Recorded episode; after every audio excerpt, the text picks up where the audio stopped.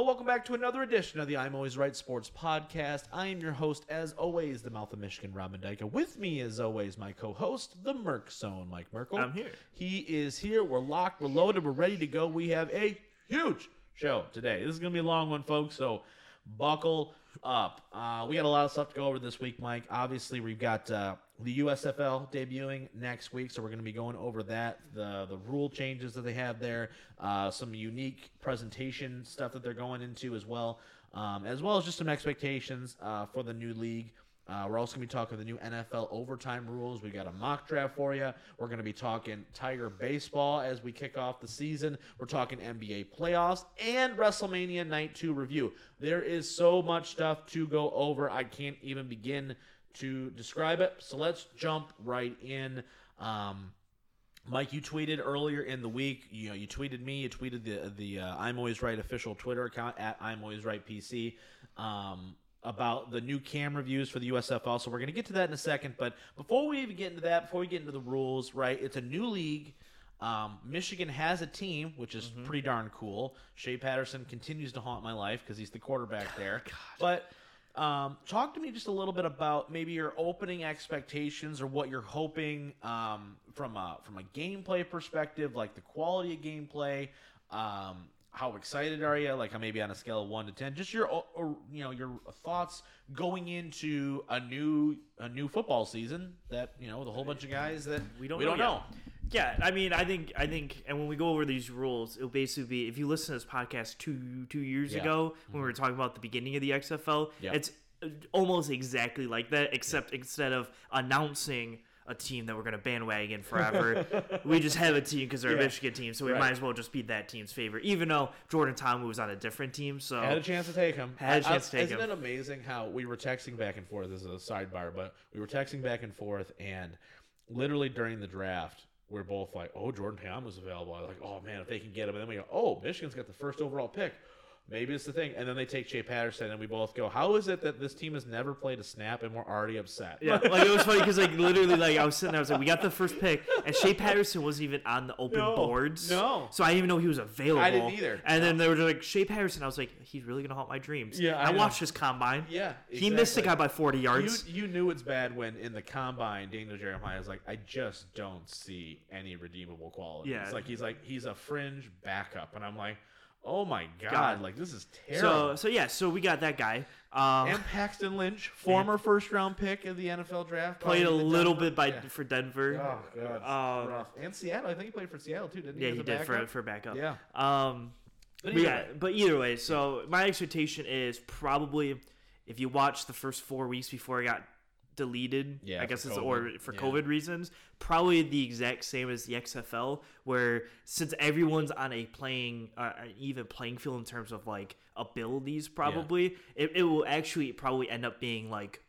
Relatively good, relatively competitive to Yeah. watch because like the NFL, everyone's like so great that, but like since there's so many teams, you're so dispersed. Yeah. I think because of the eight team format, everyone's relatively probably about the same. So it comes down to coaching and just like that kind of stuff, Yeah. and who can develop okay players better than the other teams, kind of. Yeah. So I think it should be fun. I think it's gonna be the fun thing about it, and I think the fun thing about college to an extent Mm-hmm. is like the NFL. Everyone's like almost perfect at everything, so Mm-hmm. you rarely see like you know drop passes or you see like if they're going for an onside kick or whatever. It's like all right, so you're basically gonna get it every single time Mm-hmm. Yeah. because these guys are pros, so they're like Right, ready right, for all this stuff. Yeah. I think the fun thing about college, it's like man, like fourth and ten. This guy could just drop a wide open pass, Right. or like you could misread a oh, concept, or m- miss some tackles or whatever. I think the USFL is going to bring that like unpredictability of like, you know, that you could be the best team, but you just have like that bad day and you miss a couple tackles, and then it's like now So- you're losing by a lot. You know what I mean? It's like Right. that kind of fun thing. Yeah, and I think that's one of those things where I think times, I think plays, situations that we maybe take for granted in the NFL at times, I think you're going to be like, oh, I wouldn't have seen that in the NFL. They, oh, they blew this or Yeah. this happened. Yeah, you like you, I cannot believe you blow a 21 point lead in the fourth quarter because Right. you just don't know how to close out the game because you're not professional. Did you see this right now? Guess who's the favorite? I'm on covers.com by a stretch, just as for Vegas odds, right? Yeah. For to win uh, to win the USFL championship. Who's the favorite right now? Yeah. Um, I would okay.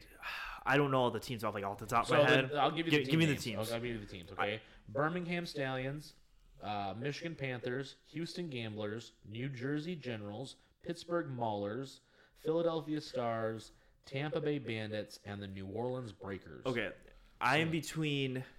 Um, Who's the Go Breakers? who? Ugh, Who? What was the second team you said? The Houston Gamblers. Yeah, so I'm I- I- between them. Yeah. And um. Actually, I'm just gonna go Gamblers. Okay. So they are at plus 750 right now. This is for covers.com. I don't know how official this site is. I don't I'm not the bet guy. Mike's the bet guy. I just did this a rough look up.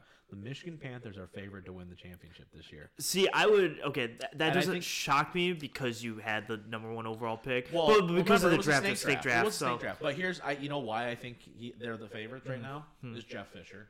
Probably, He's the yeah. most notable coach Yeah. in this league. I know like Kevin Sumlin coached Texas A&M for a hot minute. Mike Riley was the coach at Oregon State. But like Jeff Fisher's gone to a Super Bowl. Like he's Yeah. produced Pro Bowl players. He's won divisions. Like as much as we want to laugh about, I'm not. I'm tired of going eight and eight, which is the funniest thing ever. yeah. He definitely has the most experience by a large margin when it comes to developing talent and, and winning really Yeah. if we're being honest right? Just winning in general. Like i know um, i think tampa bay has uh, the former oc from the uh, pittsburgh. I can't remember his name now but he was the um, coach in cleveland too. But like he's probably one of those other guys where people are like oh he's at least got head coaching experience. He used to be the head coach for uh, kansas city and stuff. But i'm like even then it's, it's apples and oranges a little bit you know? Yeah, I, I mean, I'm not shocked the Panthers are. I think uh, the team with Jordan Ta'amu, I heard like a lot of people are like, oh, this team's like deeper. Yeah. For the people that actually know a lot about the USFL and like a lot of the people Right. who like watch a lot of like those guys. Yeah. Um, so I, that's why I picked that team because I think a lot that the hype around that team is pretty high. But Michigan having you know the number one overall quarterback pick plus a lot of high rounds in like the mid rounds, Mm-hmm. like they ended up. Because it was weird, because it was it was a snake draft, but For, watching first it couple, for the first couple, but then it was like it was like almost like they randomly selected each round after that. Because like Michigan would pick yeah. like five, then six, then two, then eight, then Yeah. three. I was like, I think I don't know how. to give us some competitive balance. Where it's like, okay, the very first round and the second round, the first two rounds, I think we're like, okay, let's up and down, and after that, it's like, okay, well, what about the Yeah, like wide receiver, fourth? yeah, how wi- come he doesn't? Oh, we Yeah. never get the first pick of anything. Yeah. like, so I think yeah, they- I think they were trying to make it fair. So they were moving people all around. So I think at the end of the day, it probably like mathematically was even yeah. and worked out. so right now, just give you an order, right? So Michigan Panthers are the favorite, then Tampa Bay Bandits, yeah, the Bandits are the yeah, other team too. Philadelphia Stars, Birmingham Stallions, New Jersey Generals. I have a story about the Generals here in a second too, which I think is hilarious.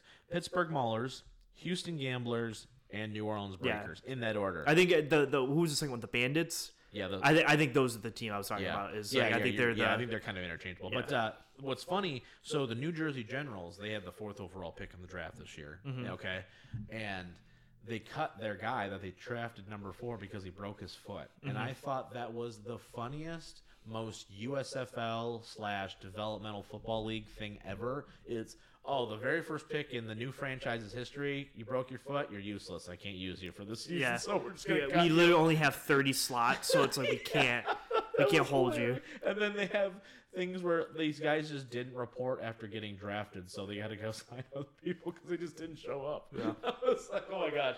Um, okay. I also thought that was crazy too. Is like the Yeah. amount of slots that you have. Yeah. Like there's like no backups anywhere. no, it's like, oh, then that's the thing. So part of the draft process, um, I think we went over this too. Where like you could forego a pick in a later round to get an extra, Extra pick in picks, a round. So yeah. like, okay, we need. I want to get an extra tackle, so I'm gonna say in, in another round yet to be determined yet by me. I can. I don't want to pick in another round later on, but Mm-hmm. yeah. I, I want to. I don't want to pick this here. third receiver round. I want. I'd rather have this offensive And like tackle so, round. like a lot of a lot of teams didn't pick long snappers, or a lot of teams didn't pick kickers or punters or something. which like I think that. is great. I'm like, Yeah. you're gonna go without a kicker. Well, no. I- so then they go and fill it afterwards, yeah. type deal. But like, it's it's like when the Lions cut both their kickers. They didn't have a kick, and they're like, yeah, it's because neither one are all that great. We can go find one in waivers. Um, it was just interesting to see the kind of the the moving around and stuff like that. And it's hard for these guys too. They're the general managers and the head coach. Mm-hmm. So like.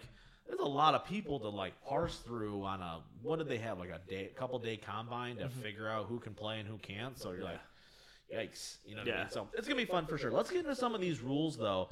Um, it- it's you know it's gonna have to be a different presentation. We've talked at nauseum about how for leagues like the XFL, leagues like the USFL to survive, it has to be different. It just can't be football presented the same way with the same you know same style the same everything same process the same rules because you're just then going to be watching an inferior product and no one's going to care.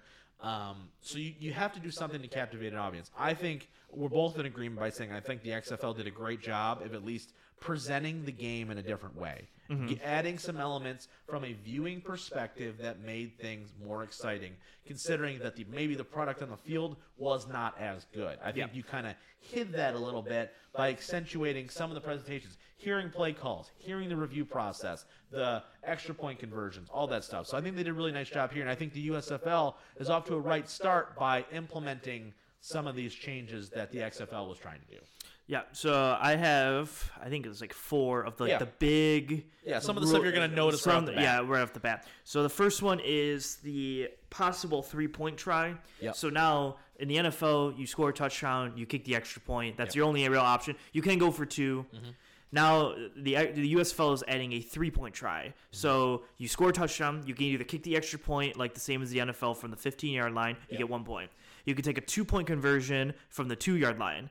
Now you have an additional option where you can do a three point try, um, and the ball gets placed at the 10 yard line. So now being down 18 Right. is technically now a two possession game still, Right. which I think is It's a fun. fun twist Yeah. because it makes your team really never never really out of it. And I think that's part of it. And they want to, they want to, and this is something that they've I've communicated outwardly is Yeah. that we want to promote scoring. We Yeah. want this to be explosive. We want this to be high scoring games that are fun for people to go, oh my gosh, it's like a, it's just back and forth, back and forth. Yep. Because everybody talks about those Alabama. LSU games where the final two best defenses doesn't matter. It's 42 to 35, and you're like, I am exhausted. That's what the USFL wants. Yes.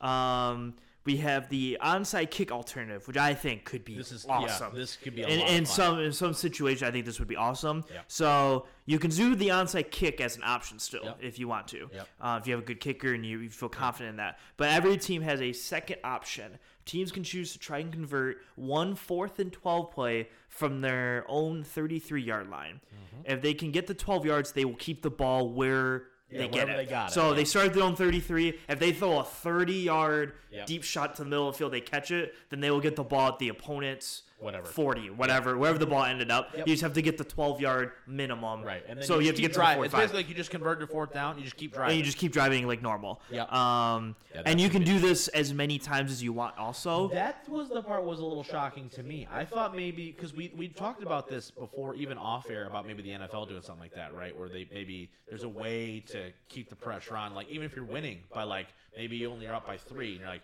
maybe we just take the risk here. Yeah. There's four minutes left. Maybe we just go for it and And try to get it They ball. get it. They score. We have time. But if not, maybe we just kill this clock out. Yeah. The fact that they're not limiting it to like maybe the fourth quarter, I thought was really interesting. Mm-hmm.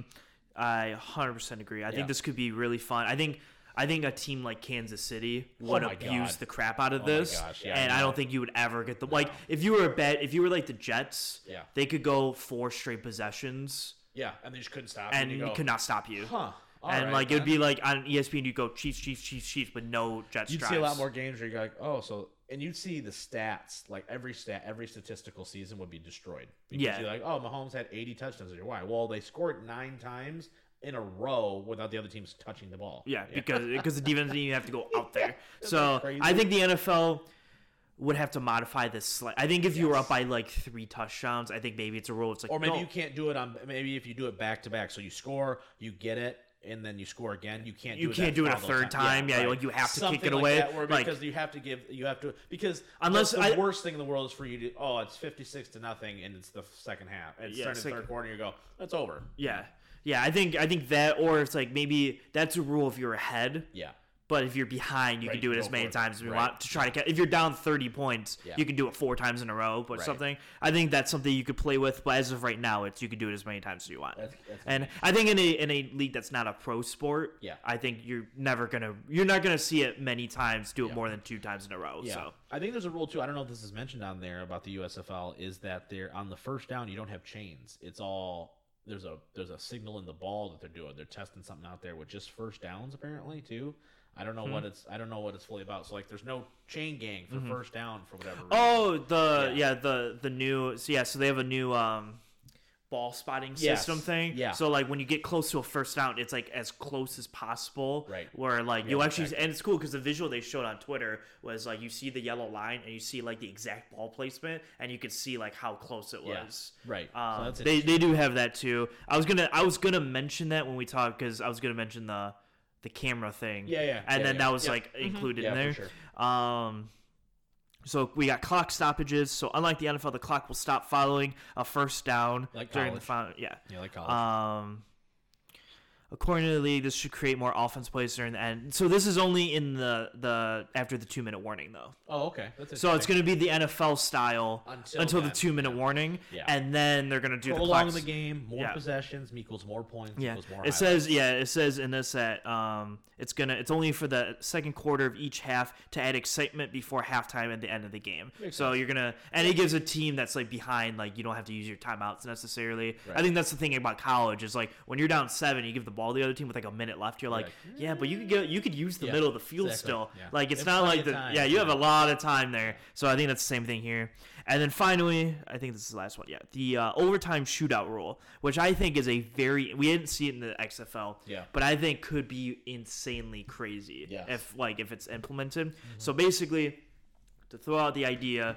I'm gonna use like Lions Packers for NFL because it's easy. Yeah. So on one side of the field, you have the Lions offense and the Packers defense. Yep. The other side of the field, you have the Packers offense and the Lions defense. They're on the field at the exact same time, just on opposite end zones. Yep. And you do the coin toss. The away team calls it. If they win the toss, they get to choose if they want to go first or go second. You'll Yep. always go second because no reason to go first. Um, Can't wait to talk about the NFL overtime rules later. Oh god, yeah. Um, but uh, and then so basically each team will get the ball at the two yard line, and you have five best of three. Okay, so you have three shots to get into the end zone. It's basically a soccer shootout at that Yeah. point, right? So the Packers will go, they'll run one play. If they get it, they get a point, basically, Right. right? Lions run a play. If they get it, they get a point, right? Packers run a play, they don't get it, so they don't get the point. Lions. Basically, it's first one to three yeah. Wins overtime and wins Right. the game. I think this could be insane. I was thinking back if the Chiefs Bills game from Oh the God. playoffs had this, I think we'd still be playing. I think we'd still be playing, but it would be just so crazy of like just one Oh play God. back and forth. Like who's gonna make that first mistake? I hope it only counts for a point too, so it's like one, two, three, four, five. yeah, six, I don't see. That's the thing is I don't know From a if scoring perspective. I yeah I don't know if I'm guessing it's going to be just like that. It'll be like a one pointer. Yeah, I don't know if it's going to affect the end score Yeah. necessarily. Like if it's like 21-21 and they get 2 and they get 1, I don't know if the final score is going to be 23-22 Yeah. or if it's going to be like 21-22 with like a hash under that's like Yeah. overtime 2-1 I think of they'll thing. probably handle it like they do hockey. So like in hockey, right? So it's tied one-one. Red Wings score, they go up two one. Avalanche score, it's two two. Right? Yeah. They, so final shootout was five to what they win. Yeah, you know, final win, win five four. final slash Right. overtime was Yes, 23-22, exactly. but it was like overtime started 21-21. Right, I don't know exactly how the scoreboard will show that exactly, Yeah, like you said, but I- I, think it's fun. Yeah, I think the NFL is really going to start paying attention. I know they're partnered technically now with the XFL, and we'll talk about them next year as they kind of get rolling. But um, it's it's going to be interesting. I, I'm excited for this new league. A, I like the fact that Michigan just has a team. That's first and foremost. That's always nice. To, Yeah. it's an easy way to kind of get into it. Um, I'm excited though. I think it's going to be a lot of fun, um, regardless of how Michigan does personally. Like I just think that football's football, and I think that's kind of what they're banking on a little bit, you know. Yeah. And it's and it's got the money behind them. It's owned by Fox. This isn't a outsider trying to come into the sports world. I know, you know, Vince, not really, but like, in, just in general, right? This isn't some random couple billionaires that are just like, hey, we're going to throw $100 million at this to see what happens. Um, there's legitimate thought put into it. Um, they've got some names in the head coaching side that people are like, okay, right? I kind of I know that you got some players that you can kind of pick out and go, okay, I remember them from this place or big college name, blah blah blah blah blah. So I think it's gonna be a lot of fun for sure. Um, all right, speaking of uh, rules, though, let's go to the NFL overtime rules. So we had the owners meetings last week. We talked about the Lions getting hard knocks. They're getting the 2024 NFL draft. Super excited about that.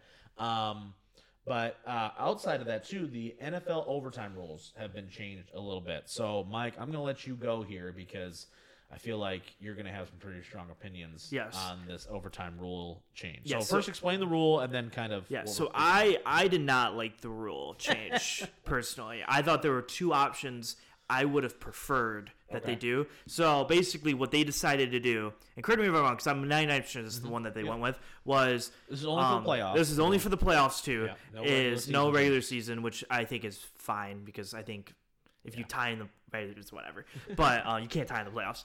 Um, is first team gets the ball, they go down. No matter what the outcome of it is, Mm-hmm. the other team gets a second chance with the ball. And then if both teams have the ball and it's still tied after both teams possess the ball once, then, it's sudden, death. Yes, correct. Now- so, yeah, so Chiefs go down and score a touchdown. Bills get an opportunity to then It's also go it's rel- it's it's it's a normal game of college rules kind of Yes. where both teams equally get one shot at it. Yeah. Except you don't go into multiple overtimes if you don't. It's just Right. like a running quarters still. Yes. But uh, both teams will at least get one shot with the ball. My I don't. I, I I guess I don't necessarily have a problem with the rule. Yeah. I think there is a way you could have done it, and it's more exciting.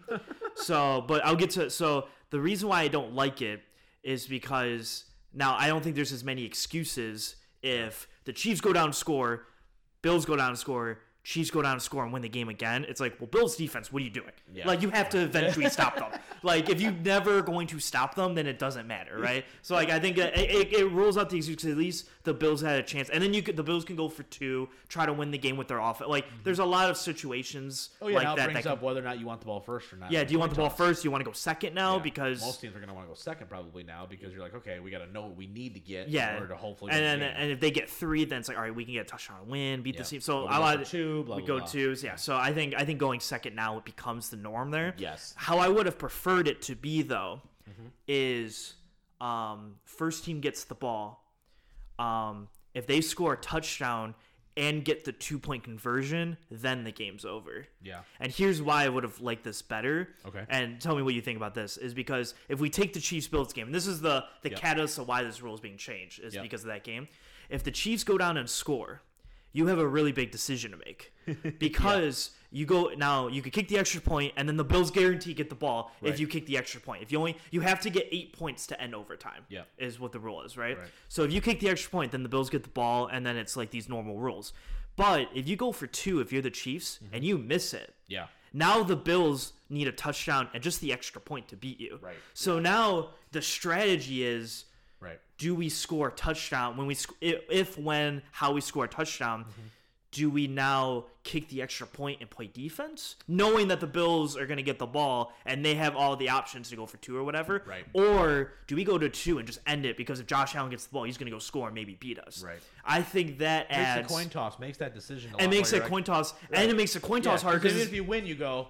If we win, do we want to go second? Because if you're the Bills, right, you go, maybe we want to go second. But then if you let up a touchdown and two point conversion, then you just screwed yourself Yeah, because now you never get the mm-hmm. ball. but also if we go first and we don't get it, and then they just scored and they kick an extra point, now we look like an idiot. yeah, 'cause we look like idiots because we, needed, right? yeah, we didn't know what we Yeah, needed. I think it just adds so much. Because I think there, the possibility of you getting the ball twice or every team getting the ball is still there. But I think if you let up a touchdown and a two point conversion in overtime, you lost. Yeah. Like I think like the Chiefs way where it's like you score a touchdown, you only have to kick the extra point, you just win if you score a touchdown. Yeah. I think that's kind of stupid. Yeah. Mm-hmm. But if you can't even stop the two point conversion either from a two yard line where like anything can happen there, Yeah. I think that's like Yeah, I think yeah. Come and, on. I- and here's the th- the only other issue I foresee with this NFL overtime thing is is that to your first point, right? Okay, so Chiefs win the toss. Say they say they get the ball. Say they want the ball for whatever reason. They go down the field, they score. Bills get the ball down, they score. Okay, then the Chiefs go down and then just score again. Or And they the kick ball- a field yeah, goal. Or they kick a field goal, and, And everyone goes, "Oh, so that's the end of the game." It's go, "Yeah, well, they got two possessions." And I'm like, "Okay, well, Yeah. now we're gonna be here forever." Like yeah, it's like exactly like point- yeah. I think I think the idea and I get like both teams get the ball or whatever like but like and then everyone's there you, you would still complain and be like well the Bills didn't get the ball a second time I'm like well you're not going to give both teams equal time with the Yeah, ball like that's just not it's fair never gonna be possible. but I do think somebody's. I think the idea of having that option of one do you want to go first or second knowing that if they get a touchdown and a two point conversion Everyone's gonna go second. everyone's going to go second regardless probably you know, Dan Campbell. I can see it now. We're playing the Packers. We're gonna go. We we win the toss. We elect to go second. They go down the field. They score. We go four, we go for two, we lose, and you go, why did you do that? Yep, I, exactly. I, can That's- see it immediately. But that's Yeah. that's a lot of teams too. Like Yeah, that's that's right, exactly. That's Brandon Yeah. Staley will do the exact same thing because he'll go he'll go statistically we'd have a sixty five percent chance of winning Right. if we go for two year blah blah blah blah. Yep. Um, but I think that just adds so much more intrigue into the game than just going all right. Both teams get the ball once. yes. I'm like because even if the Chiefs score and get the two point version, Bills score they get the two point conversion. Chiefs get the ball, kick a field goal. It's like Do you think? I think they should just do it where okay, you both teams get one possession. You go for the two point conversion. You both get it. Well, you both tie. You're both equally as bad, and the team that doesn't play you next week just gets a Yeah. tie. you go. Yeah. You're both making this way too hard on everybody. Yeah. You both suck equally. How about that? So yeah, so that's uh that's how I would have liked it to be done. Yeah. Uh, sure. personally, I don't, I don't think honestly, no matter what decision they would have gone for, I don't think anybody would have been like wholesale hooray. I think I. I, I was gonna say honestly, I think the fairest way is if you just do this USFL overtime and just go two yard line, throw some plays. Yeah. Because if someone goes four for because you get someone else- multiple attempts at it. Yeah. both teams get. if both yeah. teams get five plays from Right. the two yard line, Exactly. and one team goes four for five, the other one goes five for five, it's like, well, you you missed one. Right, exactly. Yeah, Like, you had to go perfect. chances as the other team did. Yeah, Yeah, like- like I'm, I'm very interested, and I think you're going to see more rule changes, especially because the XFL, if the USFL sticks and does decent numbers and is like actually like a thing going forward, and not like this one season thing, but like, and especially when the XFL gets going and they kind of mess with the rules and stuff. I won't be shocked to see the NFL go. This does seem to be a lot better. Yeah, Maybe we just do it this way instead. We see it in practice, and we maybe can improve upon that practice rather than having to the- theorize this. Mm-hmm. You know what I mean? I'm not going to be shocked to see a lot more changes happen in a Yeah. lot of stuff. How we process the catch, how we review things, the dialogue, all, like how we present the review process. All of these things. What's a touchdown? What's not a touchdown? Is he down here? What's all these rules? I- I I, think, think- are all going to be messed up in a very short. I think order. I think when the XFL and USFL do the um, if they do again the coaches and the Yeah. referees talking thing, I hope I think the NFL is going to go. This is a lot better. Well, it, one, it's a lot better, and two, you don't see a lot of discourse of like controversial Right, plays. How do you? What are they saying that I don't? I see. He's down here. Yeah. What? Why? What's the reason for Yeah. this? Yeah. I think. I think it just helps. I think transparency in sports, especially. You know, we just saw Major League Baseball. They're finally the umps are announcing what they're reviewing and why the call was not made Yeah. or not. Like, it's, it's about time. But like stuff like that, it helps. Whether you agree with it or not is one thing, but at least you can understand Yeah. the logic behind the reason. Yeah, because I think a lot of people have trouble going.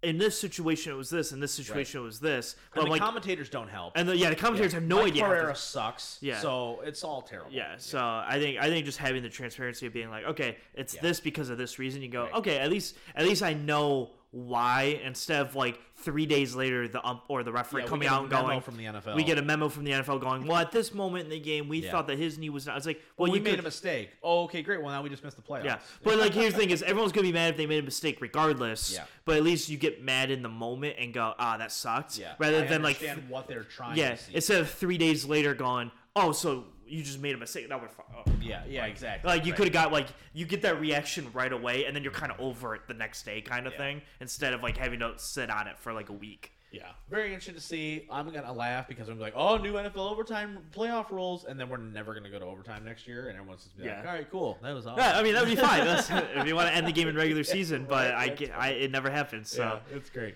Um, all right, let's shift focus here. Let's go to a mock draft. Usually we say these till the end, but we're gonna we got a lot of stuff to go over. So while we're on the topic of the gridirons, we probably got to get into this mock draft. Who we got, Mike? How recent is it? Um, how mad am I gonna get? All that good stuff. uh, so we have one from April eighth Okay, because they actually decided to just update these by the Yeah. time I'm looking uh, at Here's them. the thing now, it's So. just like at, at this point, how many mock drafts can you do that are new? Where it's like no new information, unless somebody blows an ACL or something at like a Yeah, at a I mean, day? Yeah, I'm like at this moment. I think next week.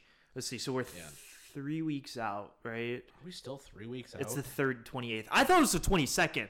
I if you want to throw I that, wished, I, I thought it was wished, the yeah. 22nd. It's actually the 28th. Yeah. So that's 15, 22. Yeah. So Yeah, we're so- like yeah, three so ne- weeks. yeah. We're like 20 days or something, I think, or 19 days. Oh yeah, today as this recording, we're, we're recording on the 10th. You guys will hear us on the 11th, so we're yeah. Oh my god, Like 18 or something. What is it? Yeah, it's the 28th is that Thursday. We're so far away. Yeah. I hate my life. But uh, so like in a week or two, we'll probably each Yeah, do, we're gonna uh, yeah do we're our gonna go yeah we're gonna go through. We'll do a mock draft simulator, right? See how the board falls, like we do every year. I might be able to convince my dad. I was gonna say he again. did it last year, so maybe we'll do it again or something. Yeah, for sure. know. We'll we'll lock in our. Maybe picks I was gonna say maybe we'll do yeah like the week before we'll lock in who we think it is. Yeah. The week before we'll do mock ourselves. Yeah. I don't know. This will probably be the last like other person mock draft we do. maybe we'll have one more, yeah. but there's not much. Yeah, there's not a yeah, there's here. not a ton of change. You know, I may we next week we may go over maybe the prospects and some situational stuff as well, just to kind of get you guys primed uh, before we lock in our picks. If you already know who your pick is, let us know on social media. Uh, I'm very interested, honestly. This this Lions pick at two, especially, I think they can go a lot of different ways. I'm very interested to see what other people are thinking. so this mock draft has trades Oh, and boy. holy palooza. This is Oh, we had just said how this is probably gonna be like the simple mock draft. Yeah. Looking at these top ten, I was like, there's nothing simple about So any eight, of this eight top ten. quarterbacks are going in the top ten. Basically, is how this is gonna happen. So. Uh, even though they're not worth going in the top ten. none of them are worth going in the top 10 like four of them are going to go in the top 10 so uh, so number one uh, Aidan Hutchinson no question there I, well I think there should be a question there will there be a question there probably not um, Yeah. he's going to go number one probably They're gonna take Travon Walker, and I'm gonna do a backflip. but here, here's the problem though.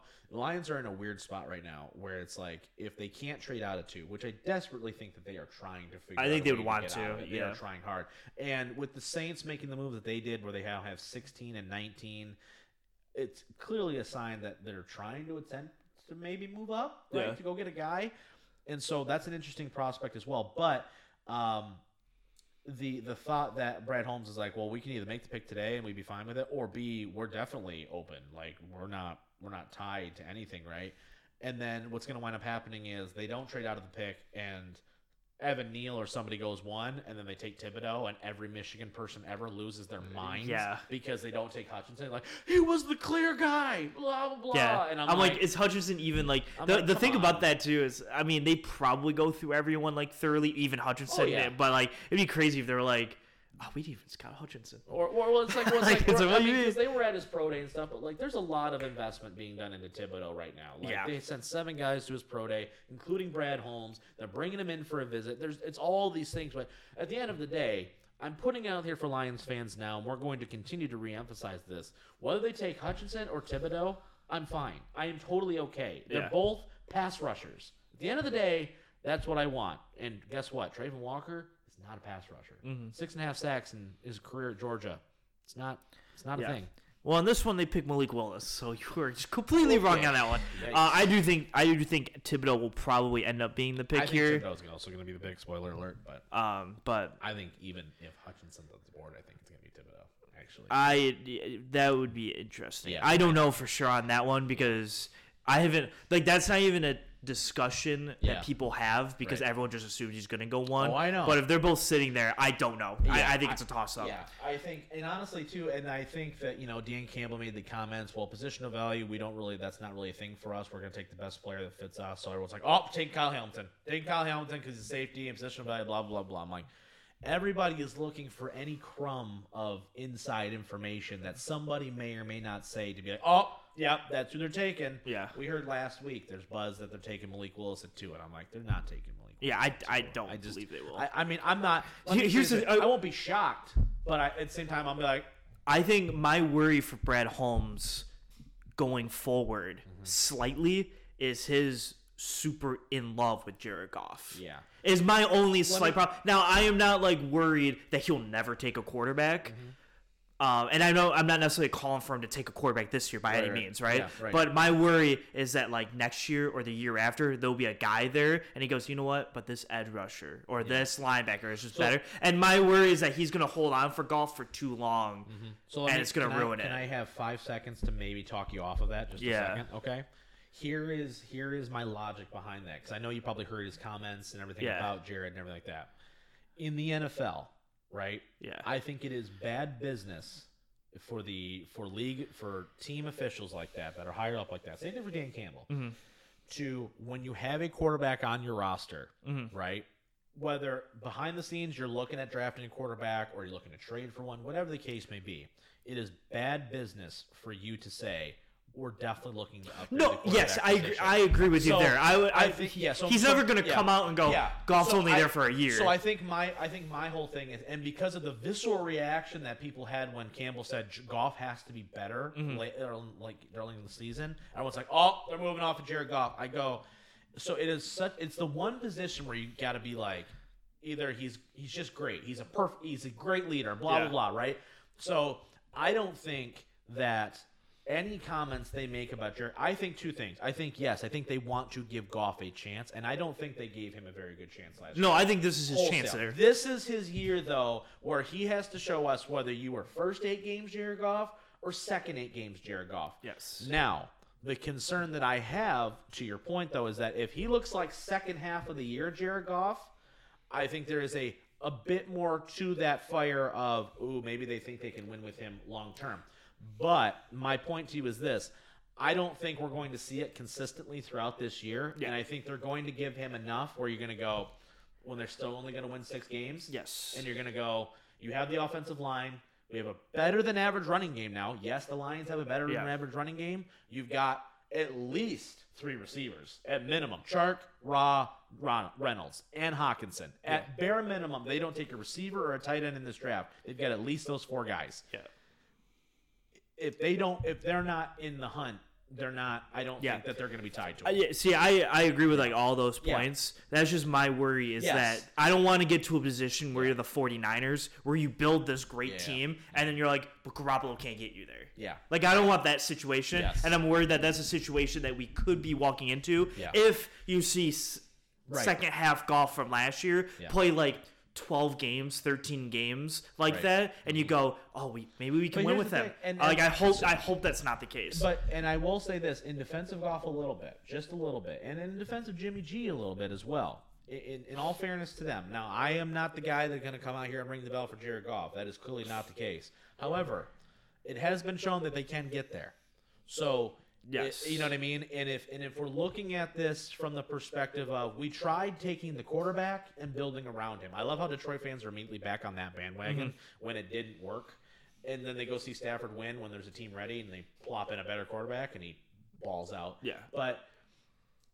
It, we've seen this before where they get the quarterback. All right, we got our quarterback. Now we just got all these years to build around him Mm-hmm. The NFL is shifting where maybe that's not the case anymore. You know, we're now seeing where everyone's just trading for an all-pro quarterback, Exactly. apparently, which Yeah. is crazy. But the Lions, I think, are very much, and that's why I don't think necessarily they're tied to positions here. And I think that's why Campbell said that is because they have so many holes everywhere Mm. outside of center and tackle and guard. I, I would honestly say the guard not high. At least. yeah. I don't say like running back. Yeah, right, this year. Next year could be, but right now, no. So, like, outside of that, you can't tell me there's not a spot where you go, oh, they definitely could upgrade. There's not a single spot linebacker, safety, corner, receiver, tight end, quarterback, uh, defensive line. There is not a single spot on this team where you go, they take a guy and you go, why? did- They're, they're so flush with talent. And you go, Yeah. no, you're not. So, in this case here, I think they are absolutely trying to set the foundation and get a competent team and then kind of do a 49er where you go, maybe Goff can get us to the playoffs, but now we need to go get the guy Yeah. to take that step. The problem is, I think the Niners is they go, I don't think Trey Lance is ready. Yeah. They don't want to admit that. Yeah. I, yeah, that's You that, know? that's my thing is I just Yeah. because like you watch Garoppolo this year. I think if instead of Garoppolo, if they had a top twelve quarterback, Yes. they probably could make it to the Super Bowl last Oh yeah, year. absolutely, for sure. Uh, here's my other point to this too, and then we'll move on. Um, if I think th- I think that Brad Holmes has shown that he is willing to be aggressive. We saw it even in the draft package last year, where they wanted to trade up to get Onwuzurike. They had five picks last year at the time, so they were really looking to get aggressive for a guy that was hurt, and we're like, no, this guy is going to be a stud. Um, there is that, um, and the other, and I think the other big point to this is I would rather the Lions take this approach of not talking bad about Goff and actively being in on the Deshaun Watson trades and stuff because look what happened to Atlanta. Atlanta struck out. They didn't get Deshaun Watson. Mm-hmm. And now they're going to drag out Marcus Mariota's ass out there mm-hmm. and have him get killed because you know that's not going to work Yeah. long term. So I if, if the two options are they're going to actively be obvious and say no, we're taking a quarterback or B, they're going to show support, public support for Goff. I would rather them show public support for Goff. Give him this season to see if you if he is your guy. He's only twenty what twenty seven something like that. If it works, great. But I just think they're gonna come to realize maybe we've got enough now where uh, quarterback needs to kind of start being on our radar. And I think that they're willing to give him this year, and after that, mm, probably not. Okay, sorry. Sidebar there, but I think it's important to kind of flesh out some of those comments because I know everybody is itching to figure it out. And I am too, quite frankly. It's why I'm not necessarily against them taking Malik Willis, is because you kind of just want to know what the answer is to that question, right? Who's the quarterback of the future for this team? We don't know. And it's, that's a scary, scary thought because you don't have a quarterback, you ain't winning jack. Yep. So number three, the Houston Texans take Ike Igak, whatever, Yeah. offensive tackle guy. Yeah, um, Makes sense. yeah, whoever.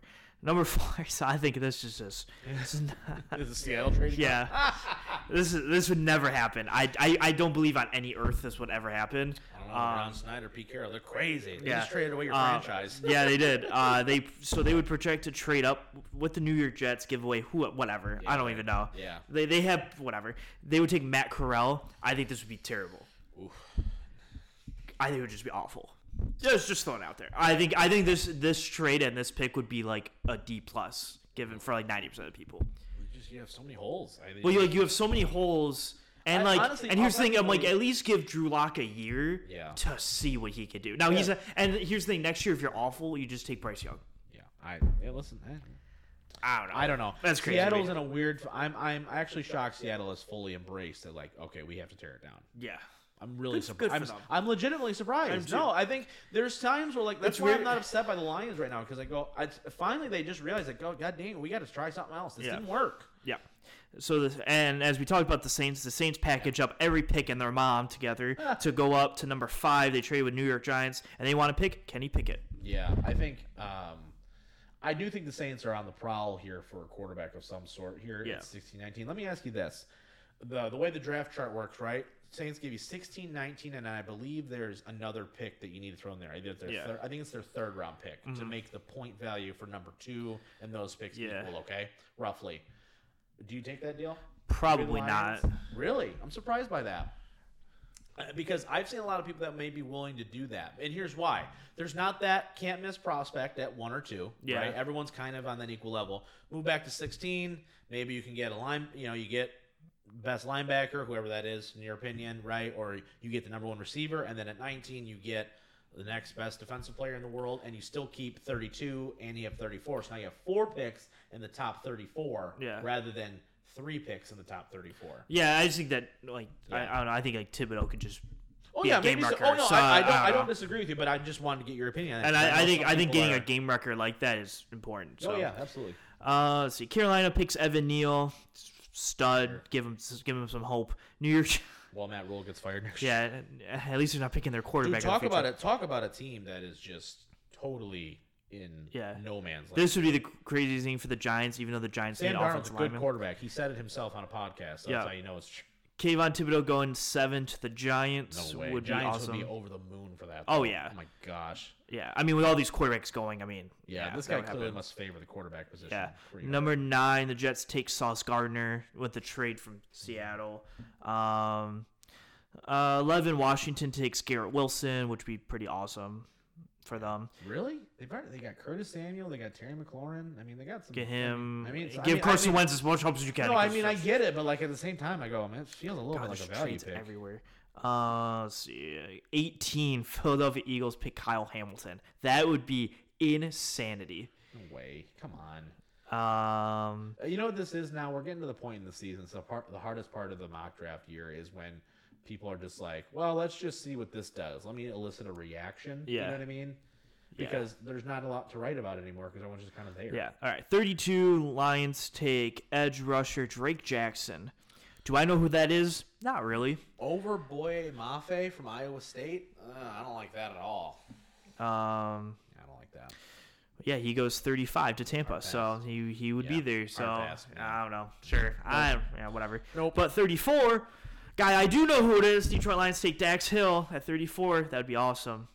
So in your yeah, here's the one thing. Only because I know who he is. Yeah, right. I do love me some Dax Hill though. He he tested really nice. Um, I think he's going to be a stud.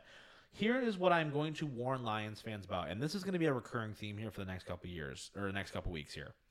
You need to stop. You need to get off of the horse of thinking that they are going to take a positional need at certain picks. And what I mean by that is, is that if a say a corner falls to them, right? Say Derek Stingley is there at 32. Okay, just just rough, just roughing it, right?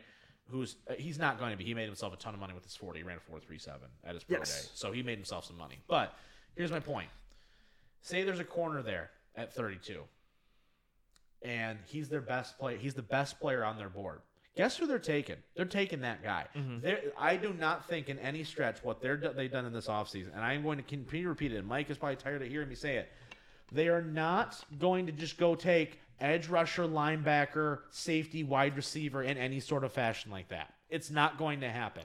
And you're going to be really upset if you think that's what's going to happen because they are not going into this prioritizing, well, we're thin at safety. Well, we're thin at wide receiver. They're not going to do that because they've done enough work now in free agency. Now, are they going to maybe like, oh, okay, well, safety is somebody, well, we need to look at Kyle Hamilton. He would fit in. He fits a need and he's a great player. But they are not going to just immediately go, oh, we need this, this, this, and this. So we need to get a linebacker out of this draft. We need to get a, this guy out of this draft. We need to get a this draft.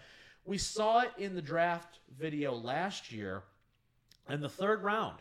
The owner of the damn team, Sheila Ford Hamp, went and said, What are we going to do if we don't get a receiver out of this draft? And Brad Holmes says, Well, we've got all these wide receivers right here we can still take later on, but there's only one nose tackle or one defensive tackle that fits our scheme, and he is clearly the best player. So we're going to take him because he's the best player. He's the guy that we have on our board right now, and we can still go take that USC kid later on, we think, later on mm-hmm. and it, and it just happened to work out that way. But my point is, is that they are not going to reach for mm-hmm. positions. So I just, I'm just trying to get people prepared for that because if all of a sudden you see them, they take a safety in round two or round three or whatever, and you go, well, I can't believe they waited this long. They only have one safety. I'm just as concerned about the safety position as anybody. But they're not going to reach for a guy to fit positional need. Does that make sense? Yeah. Okay, just want to get that out there because I think I think so many people are tied to. All right, we're going to take Hutchinson or Thibodeaux at two, and then they're going to take a receiver at thirty-two, and Dax Hill is going to be there at thirty-four. You know what I mean? I think that's what everyone's like. Oh, this is going to be a slam dunk. I mean, that would be awesome. I mean, I'm, I'm told, like, listen, Yeah. they get Thibodeaux, uh, the guy from North Dakota State, the wide receiver, Christian Watson. Christian Watson, and Dax, Dax Hill. Hill. and I walk out of day, day one and day, and then I go, huh, pretty damn good two Yeah. days for the Detroit Lions. You're not going to hear me complain about it. Yeah. But I just know that that's not going to be the realistic thing. Yeah. I just they're, they're going to draft a guy and you go, who the hell is that? And you're going to go, oh, okay, I see. Mm-hmm. yeah, that is You always know, how that happens. It's every time. Every time. yeah, time. who knew? I didn't know who Levi Onwuzurike was. Not gonna lie. and yet he was the only ground graded first round worthy D tackle that anybody had on their board. Mm-hmm. So it's like it just happens like that. Nobody knew who the hell Alim McNeill was, and then they saw his highlight reel and they go, "This dude's an athletic freak for a big man." Yeah. Okay, cool. Yeah, Nobody had I- Belafonte coming here. No. Nobody had Amon-Ra St. Brown coming here. Like it's just yeah. you just don't know. As Yeah, I had want I had JOK coming here for literally the, when when that third round was hitting, I was like, he's still there. know. And then they didn't pick him, and then they traded up. I was like, he's still. And then they went Derrick Barnes. I went, why, where is he going? right. And then Cleveland took And him. And you went, Cleveland Damn it! I hate my life. Gosh. All right, let's shift focus here a little bit. Sorry to get on my soapbox, but I do think Lions fans need to be prepared because I'm just imagining already after day two of the draft. Well, they didn't do anything. What are they doing about this? And it's like, guys, you gotta let the process. Well, they didn't take a linebacker till round three. It's okay. Relax. Um, okay, uh, let's shift focus though. Let's go to uh, let's go to Tiger baseball here. I'm you know I'm excited. You know, Hmm. first off, did you watch opening day? Yeah. Did you watch opening day? Yeah. How crazy of a finish to that baseball Yeah. game! I've never seen that in my life. No. 27 years on this earth, never been like it bounced off the wall and then he caught it. So technically, it's a it's Hit. a hit. So we won. Yeah. Yay! Yeah, good right, won. Wow. That was cool because like the last two at bats Yeah. were all just the guys we signed Yeah, or traded Austin for. Meadows, Meadows, just traded Meadows for, and Javier and Baez. Javi Baez coming in with a clutch hit after striking out twice. It literally was the immediate, the whole Javi Baez experience. Strikeout, strikeout, amazing play at short, and then clutch it, and you go, yeah, that's a little bit everything we we kind of expected. So, um, yeah, so right now, right, obviously we're not gonna get the record. They're like one and one, not a big deal. We can still go 161 and one, guys. It's okay. Yep. But uh, Talking about this lineup, though, Mike, I mean, there's a lot of expectation on this lineup. There's a lot of overhaul. I think they did a really nice job of securing the defense, especially Barnhart, Gold Glove guy, uh, Javi Baez, Gold Glove guy. Like, there's just so much to be excited about defensively here. Um, Eric Haase coming in, giving them big power when they needed it. Uh, opening day, great backup catcher as a rotational guy. Oh yeah. Um, I'm really excited. I'm really am excited for this Tigers team. What to me sticks out to you? We're gonna go the lineup through the lineup here real fast, but um, what sticks out to you about this team right now? Because I think they did a lot of. They did exactly what I don't think Lions are going to do, and they just went straight for need. The, the Tigers went, nope, need. We need a we need a top tier shortstop. We need Yeah. a better catcher. We need this. Yeah, I think I think the thing that's crazy about them is their depth. Yeah. At most positions, like All you of a said, sudden, right? you had Barnhart, and then you have Haase, who came in to pinch hit. Yeah. Who hit the home run on opening day, which is crazy. Yep. You have four.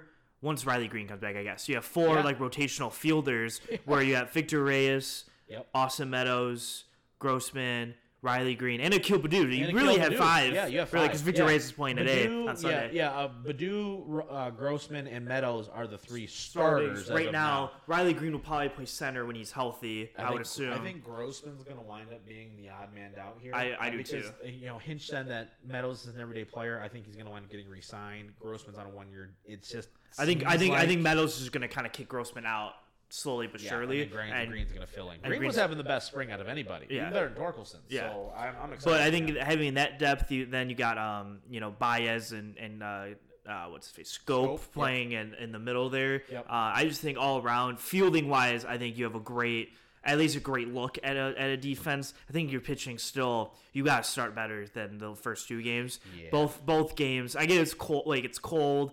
You got like Yeah, really once May Rodriguez had a June. But you guys, they, I think if the Tigers stay around 500 until June, I think they could start really heating up and like be fine. Because the Yes. problem last year was they start off what was it like six and 20 Yeah, or something, yeah. something pretty awful before they got on their winning They've streak. got to avoid that 12 game losing streak Yes. things they went through. Yeah, like I said, like if they can if they can be, you know, 16 and 14 through 30 Mm-hmm. and then May end of May June rolls around and then you can start like heating up when Right. it gets warmer out. Right. I think that's that's really what your best case scenario is here. But if they start off again like 3 and 15 or something and then you're like Yeah, the starting pitching needs to be better. I know it's early on too. They had limited spring training, which I think is also affecting pitch counts a little bit. Yeah. Like they're really keeping people tight on pitch counts. Yeah, I think both Even- guys only went well, like even 5 Chicago's starter, he got pulled after four innings. Yeah. because they were like, "You- "You're you're hitting like the 80s, 90s," and he, he only allowed one run. Yeah. Mm-hmm. I think that whole game, and I'm like, he was cruising, but like he's like, "Yeah, but it's too early in the year to start pushing innings." So, um,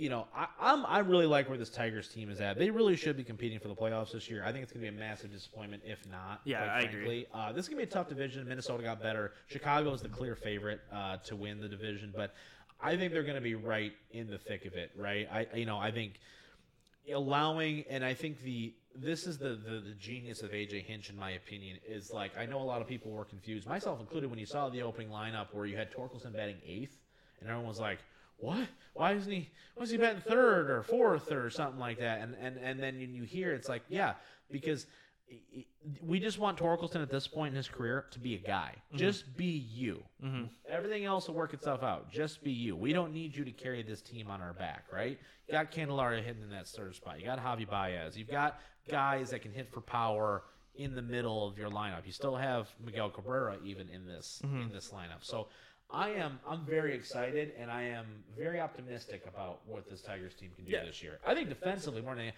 like that's the thing. I know I keep coming back to it, but man, defensively, I think they should be a really good team. I thought Candelario had looked great at third last year. I thought he really took another level up. I think Torkelson looked pretty dang good at first base too. Mm-hmm. I'm I am very very very excited um, about uh, about this defensive team. I am too. defensively. I think I think hitting is going to go into stretches, but I think defensively, I think this should be really good. Yeah, for sure. Um, all right, let's shift focus here. We started one season. Let's go to the end of another season. The NBA Hmm. playoffs are kicked off. We're 53 minutes in. I told you guys it's gonna be a long episode today. We got a lot of stuff to go over. Yeah. Um, NBA playoffs are going. Before we get into some of the storylines, and then um, Mike gonna kind of give me the rundown of how he sees. He's gonna basically give me who's gonna win the title this year. So it's all good. So we can sit back and relax Sit and back enjoy and have that. some fun. But uh, before we get to that, let's talk Pistons real fast. I do want to kind of talk as I thought. Now, correct me if I'm wrong, Okay. but I felt this Pistons team the last month and a half looked like I wanted them to look all year. all year. Yes. Okay. And No, so I'm no. not blind when it comes to No, that. no, they Okay. look pretty good. Okay. I think Well, I they just still got excited They still early ha- they on. still had yeah. You you were you just hit the punch like three months too early. Yeah, I was really excited when they got the first pick. I was like, all right, playoffs, it's coming. yeah, yeah. No, you were you you were just like three four months ahead of Yeah. where they should have been. Okay. Um, I think this team is playing. I think going into next year. The, uh, no, I'm not gonna. they're- I don't think they're still gonna. I think they're still a year away. Okay. It's like say uh, hypothetically, right? If you pick like Jaden Ivey Mm-hmm. and your starting lineup is K, Jaden, Saddiq, forward of some sort, maybe Marvin Bagley or Stewart or something. Like I think you, I think you become the team that is pretty good, and people underestimate you. Yeah. and You're going and you're and you're going to compete with everybody Yeah. to a certain extent. Now, like the Milwaukee's and the Nets are still gonna beat you down for the most part, but I do think like going in, they're gonna be like, all right, it's just Pistons. Like, all right, we're gonna play, and then they're gonna put up like 120 on you, and they're gonna be like, shit, wait, this might be like a 123, 120 game, and you're gonna be like, I wasn't ready. Yeah. For that kind of game today, I thought it was going to be a nice 20 point win. Right. And I think a lot of people are going to underestimate the Pistons. I think they're probably going to get so the end of this year they have 23. I mean, who they well, I got to check who they played today. They played the 76. They'll probably lose the 76 today. So they're probably going to end with 23. That's three more than they had last year. I would assume they get to about 30 next year if they get much better. And then so then the year after, I think is when they could start really competing. Yeah. Um, but I do think next year going in, I think they're going to be that team that's like, do you really want to play that piss system. yeah, right, yeah. Like, They're- like they're that Wednesday night, like, oh, I think this is an off day for me, where Right. it turns into like, wow, we just got our ass kicked, Yeah. because we weren't ready for this. Um, yeah, I, I, I do want to, you know, kind of, you know, circle back to a couple things. Um, number one, I, I am, they are in such desperate need for another scorer, like Yes. a legit scorer. Like, Yeah, they need a third so- guy. God, they need it so badly. And do you think Jerami Grant's on this team? No. Starting next season? No, I think it's No. traded I away, do, too, I, I do too. which I think helps because I think if you trade him for uh, Picks. picks, or whatever, you just use that pick to try to get somebody. Um, the other thing too is that you know, looking at this team, first off, I think we can agree that I think this season goes down as a relative success because I think you know that you got the pick right. Yes, Like, I, I think if that's what nothing it is. else. This is nothing against Jalen Green. I think he's doing great work for Houston, quite frankly.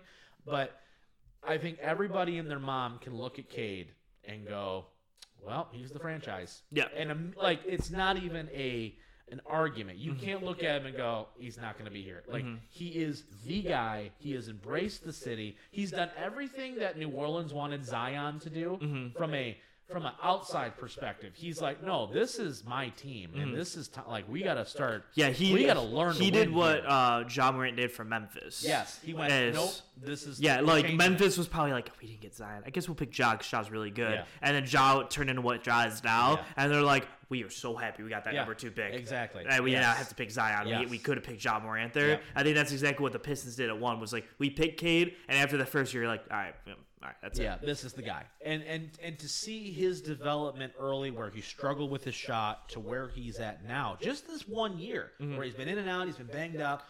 I just I have I've come away so impressed with him.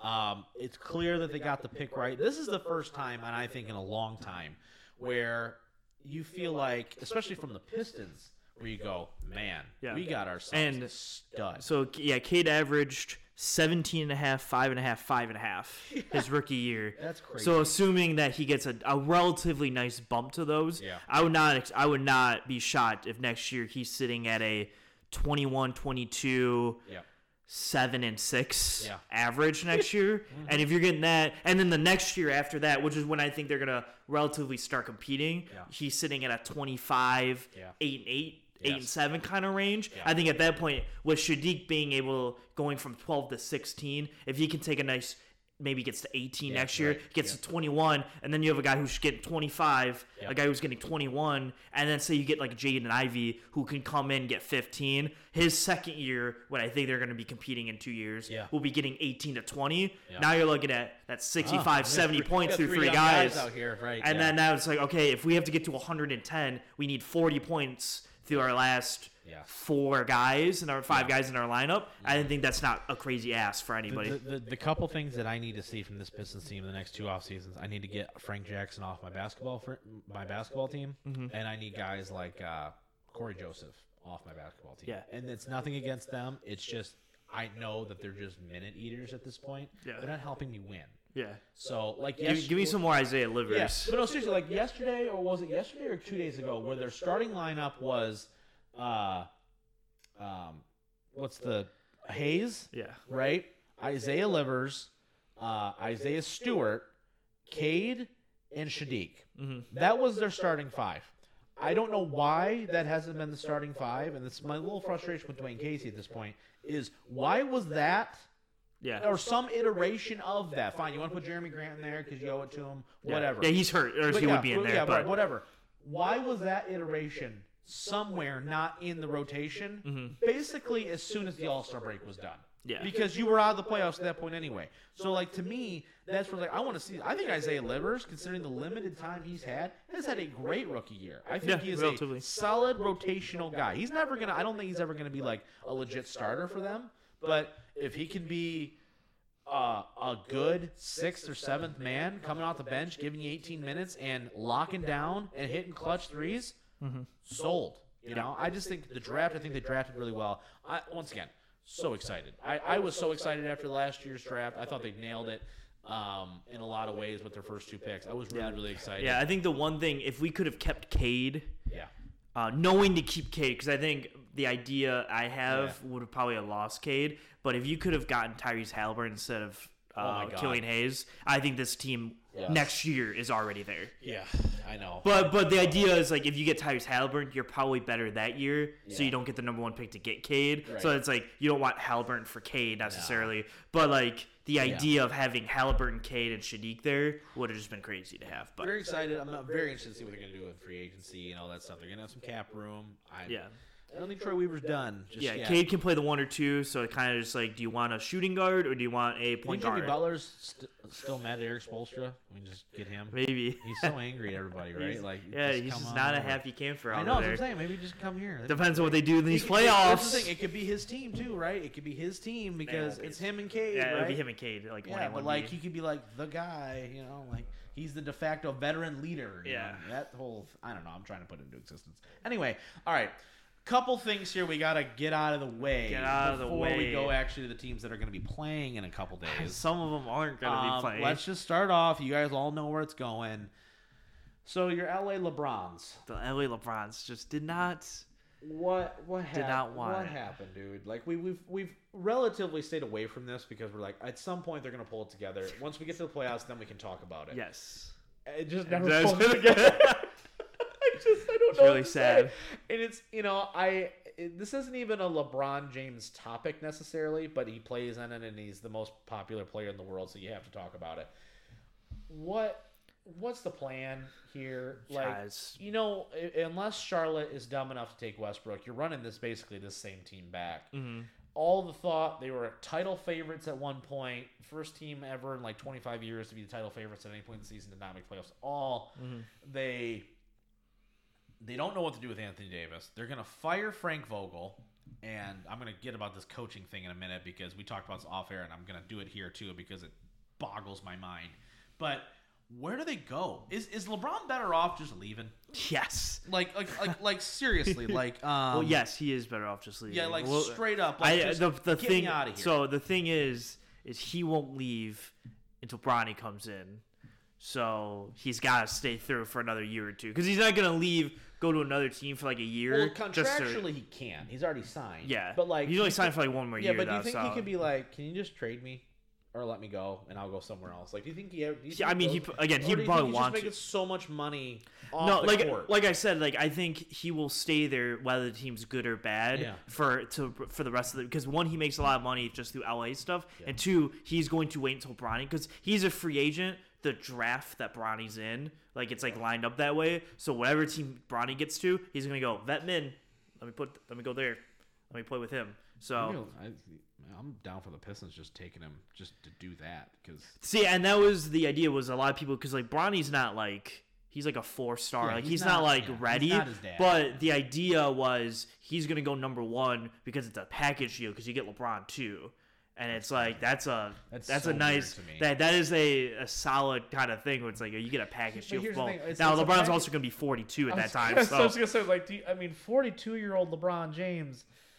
I don't know, man. I don't Like, know. He, he's gonna be tough. he's out for the rest. Also, of the the Pistons won't be picking number one that year to get Bronny true. anyways Yeah, hell, because hell yeah. But like, I just don't. Uh, I don't know, man. I just feel like at some point it's just it, it's it's not necessarily hurting him from an overall legacy standpoint. We get so wrapped up in that just in general in sports. But like, was he was going to win the scoring title this year. Like he's not like No, I know, but like what I'm talking about is like, okay, now is it, it getting to the point where it's like, man, it's just like he's just out there and he's just kind of out there. You know what I mean? Like he's just floating in Mhm. like this chaos of garbage. You know, Yeah. it felt like his last couple years in Cleveland where it's like, there's no way he's staying. Like, Mhm. there's no way. As soon as he can leave, he's going to leave. I, I, I think it's the same thing here. Where He's like, I think the idea was Anthony Davis comes in, and takes over. takes over, Yeah. and he goes, I can be the second or third option here. Yeah. I'm cool with that. yeah. But then Oh, I'm once gonna it, facilitator. yeah, and then it was like once like AD decided to be injury prone and not want to be that guy, it was like, well, now I have to be that guy still. Yeah. Yeah. No. Yeah, I so just- it was tough.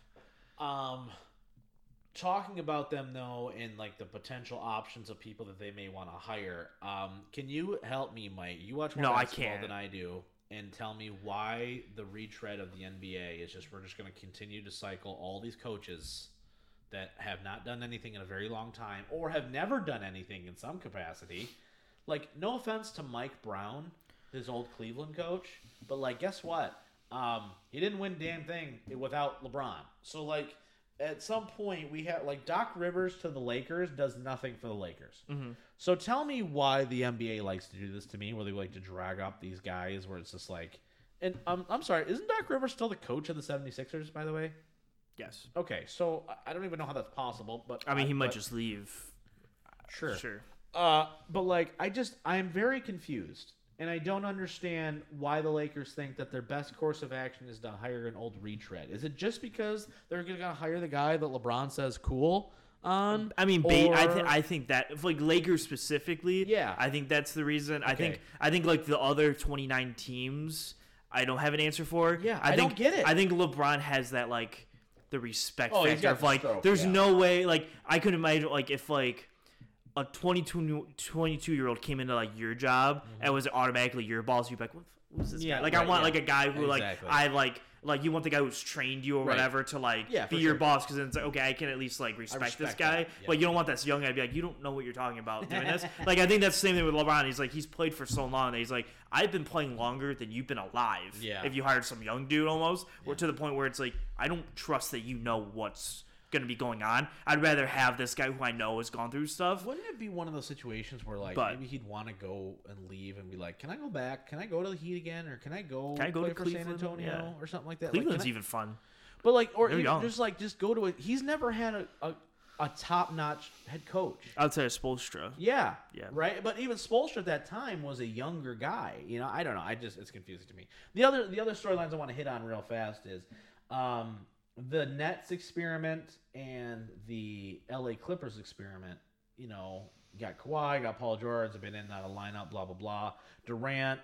Uh, you know, they got rid of Harden and all that stuff. Ben Simmons is attempting to play basketball at some point, maybe. Um, I, I don't know. I don't. Yeah, sure. I saw I saw a video of him recently where he missed throwing a fish back into the lake. So I don't know how that works out. I'm not joking at all. He literally hit the deck and then it hit the thing. I'm like, how do you miss dropping it? I don't understand how that happens. Um, but nonetheless, you know, some of the other teams, you know, we always harp on LeBron and we always focus on the legacy thing. It's all about titles in the NBA, blah blah blah blah blah. But um, you know, for for all the hoopla that we've given the the Clippers and the excitement that was around that, and that's completely died, and no one, no one Yeah, just no. they're like, oh, they're the Clippers thing, and nobody cares. and now with Durant supposedly leading his iteration of the Brooklyn Nets, um, I'm just confused as to why nobody's talking about it in the same vein. I understand that not everybody's compared to Michael Jordan on a daily basis, but at the same time, these are guys who are supposed to be the best in the league, and nothing against them individual talent wise, but they're not elevating anything. Yeah. Like they're these teams have sold the farm and have sold every depth piece they could to get a guy like a Durant or to get a guy like a a, a Kyrie or a uh, Ben Simmons now, right? Which they think for some reason is a better fit. Whatever the case may be, and yet no rings, no mm-hmm. nothing, and it's gonna be the damn Bucks versus Suns again. And everybody goes, "Why I understand? How do they keep getting here?" And I go, "I don't know. Maybe it's because they have a team. Mm-hmm. Like Giannis doesn't have to put up fifty to win a basketball game. Unless like, it's game six of the finals, in which right? case, But, but you know what I mean, though. But like, I, I, it's getting one of those things where like I felt like the super teams dominated for a minute there, so everybody's like, "Oh, that's the way," and it's slowly coming back now to. We need to have some sort of depth. We got to have seven guys deep Yeah. on this bench. You know, and- twelve man deep. But I, I think the weird thing too is like these teams are trying to build super teams, but they're not really super. no, but just because like- you have a star doesn't mean that this this team is yeah. complete. Like I think even the Miami Heat super team, they didn't really mesh together. Like as a super team, I think the only one that worked was the Warriors one Yeah. because Steph is so unselfish Yeah. that he's like Katie can come in and do Be whatever you guard, want like guy, yeah. do whatever you want as long as we win I don't care Right. but like like even like the Miami Heat one I was like Wade LeBron and Bosh together don't really like gel great basketball normally no, they they're won just because it's sheer talent. yeah, sure. Just like LeBron just will and Dwyane Wade wills people to win. Like that's really what it came down to. Right. And like the Nets, like Nets, like Kyrie and Kevin Durant don't just like mesh great together. No. Like Kyrie's very like They're I think dominant. I think someone. Oh God. who was it? I think Chris Broussard on First Things First said like the best line ever about it for the Nets perspective Yeah. was Kyrie is a Robin who plays like a Batman, and KD is a Batman who plays like a Robin. And I thought it was like the greatest analogy ever because it's totally true. Is Kyrie is not the best player, but he tries to play like the best player, and mm. KD is the best player who defers to lesser talent too much. And I was like, no, if Kevin Durant just took over games and was like, no, no, no, I'm gonna go win this one, and Kyrie was just there for support, I think the Nets would be much better. Yeah. But Kevin Durant is very like and he was like this with the Warriors too, but you know, Clay and Steph, you know. But he was like, Kyrie, go do your own thing. But it's like when Kyrie takes 38 shots to get 30 points, it's like that's not that's not good. yeah, right. I Uh, just you should be taking 38 shots. I am just so confused, and It's it's funny, and, and everyone's always like, I can't believe, you know, why didn't Durant win? I go, it's because he's got nobody around him anymore, and it's it's partially his own fault, really, because he's calling some of the shots, but at the same time, should I just went back to Golden State. I want to go. I want to go play. I think Golden State wishes he was back too. I think Curry definitely misses wishes he was back.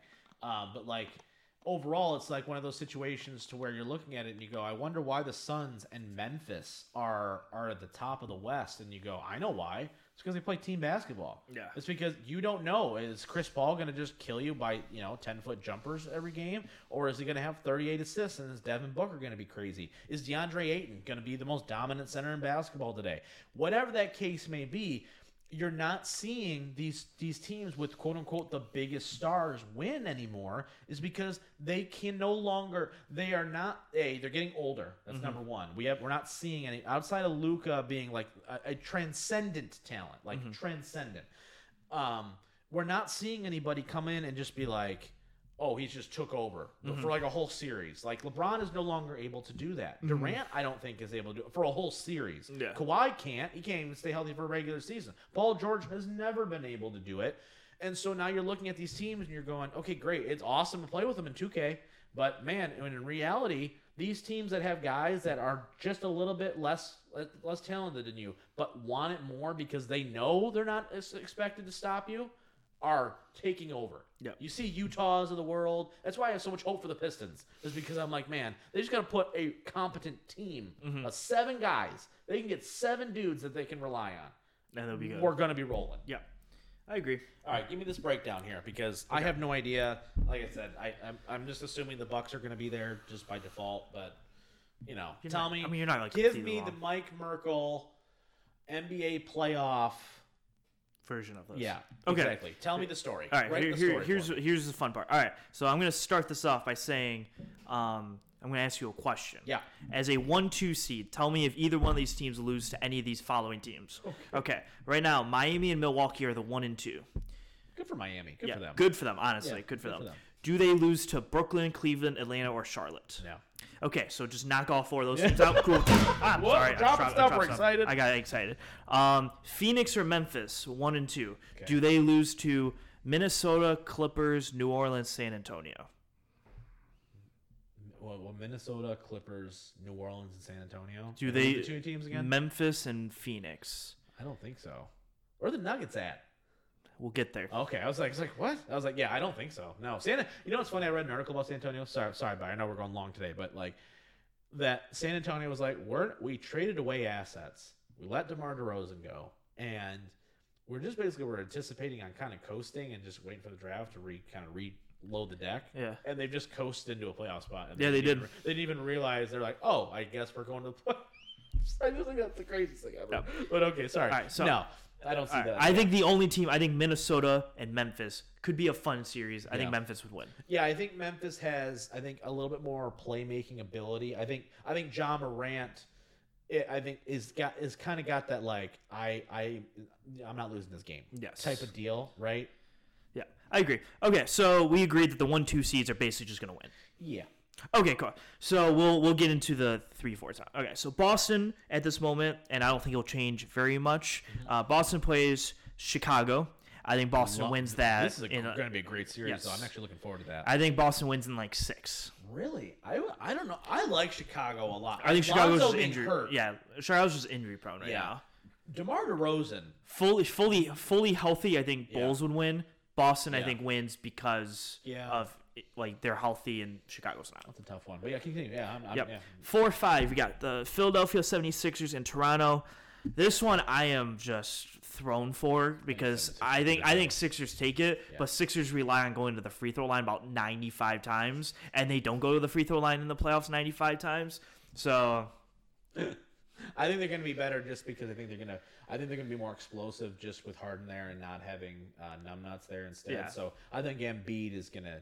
Dominate. The I series. think this is a prime opportunity. You want to talk about a guy who's got an opportunity to really like shoot and Mm-hmm. really kind of maybe like maybe I can I can rival Giannis. It's Embiid in this playoff Yeah. where I want to see him take that step where you go.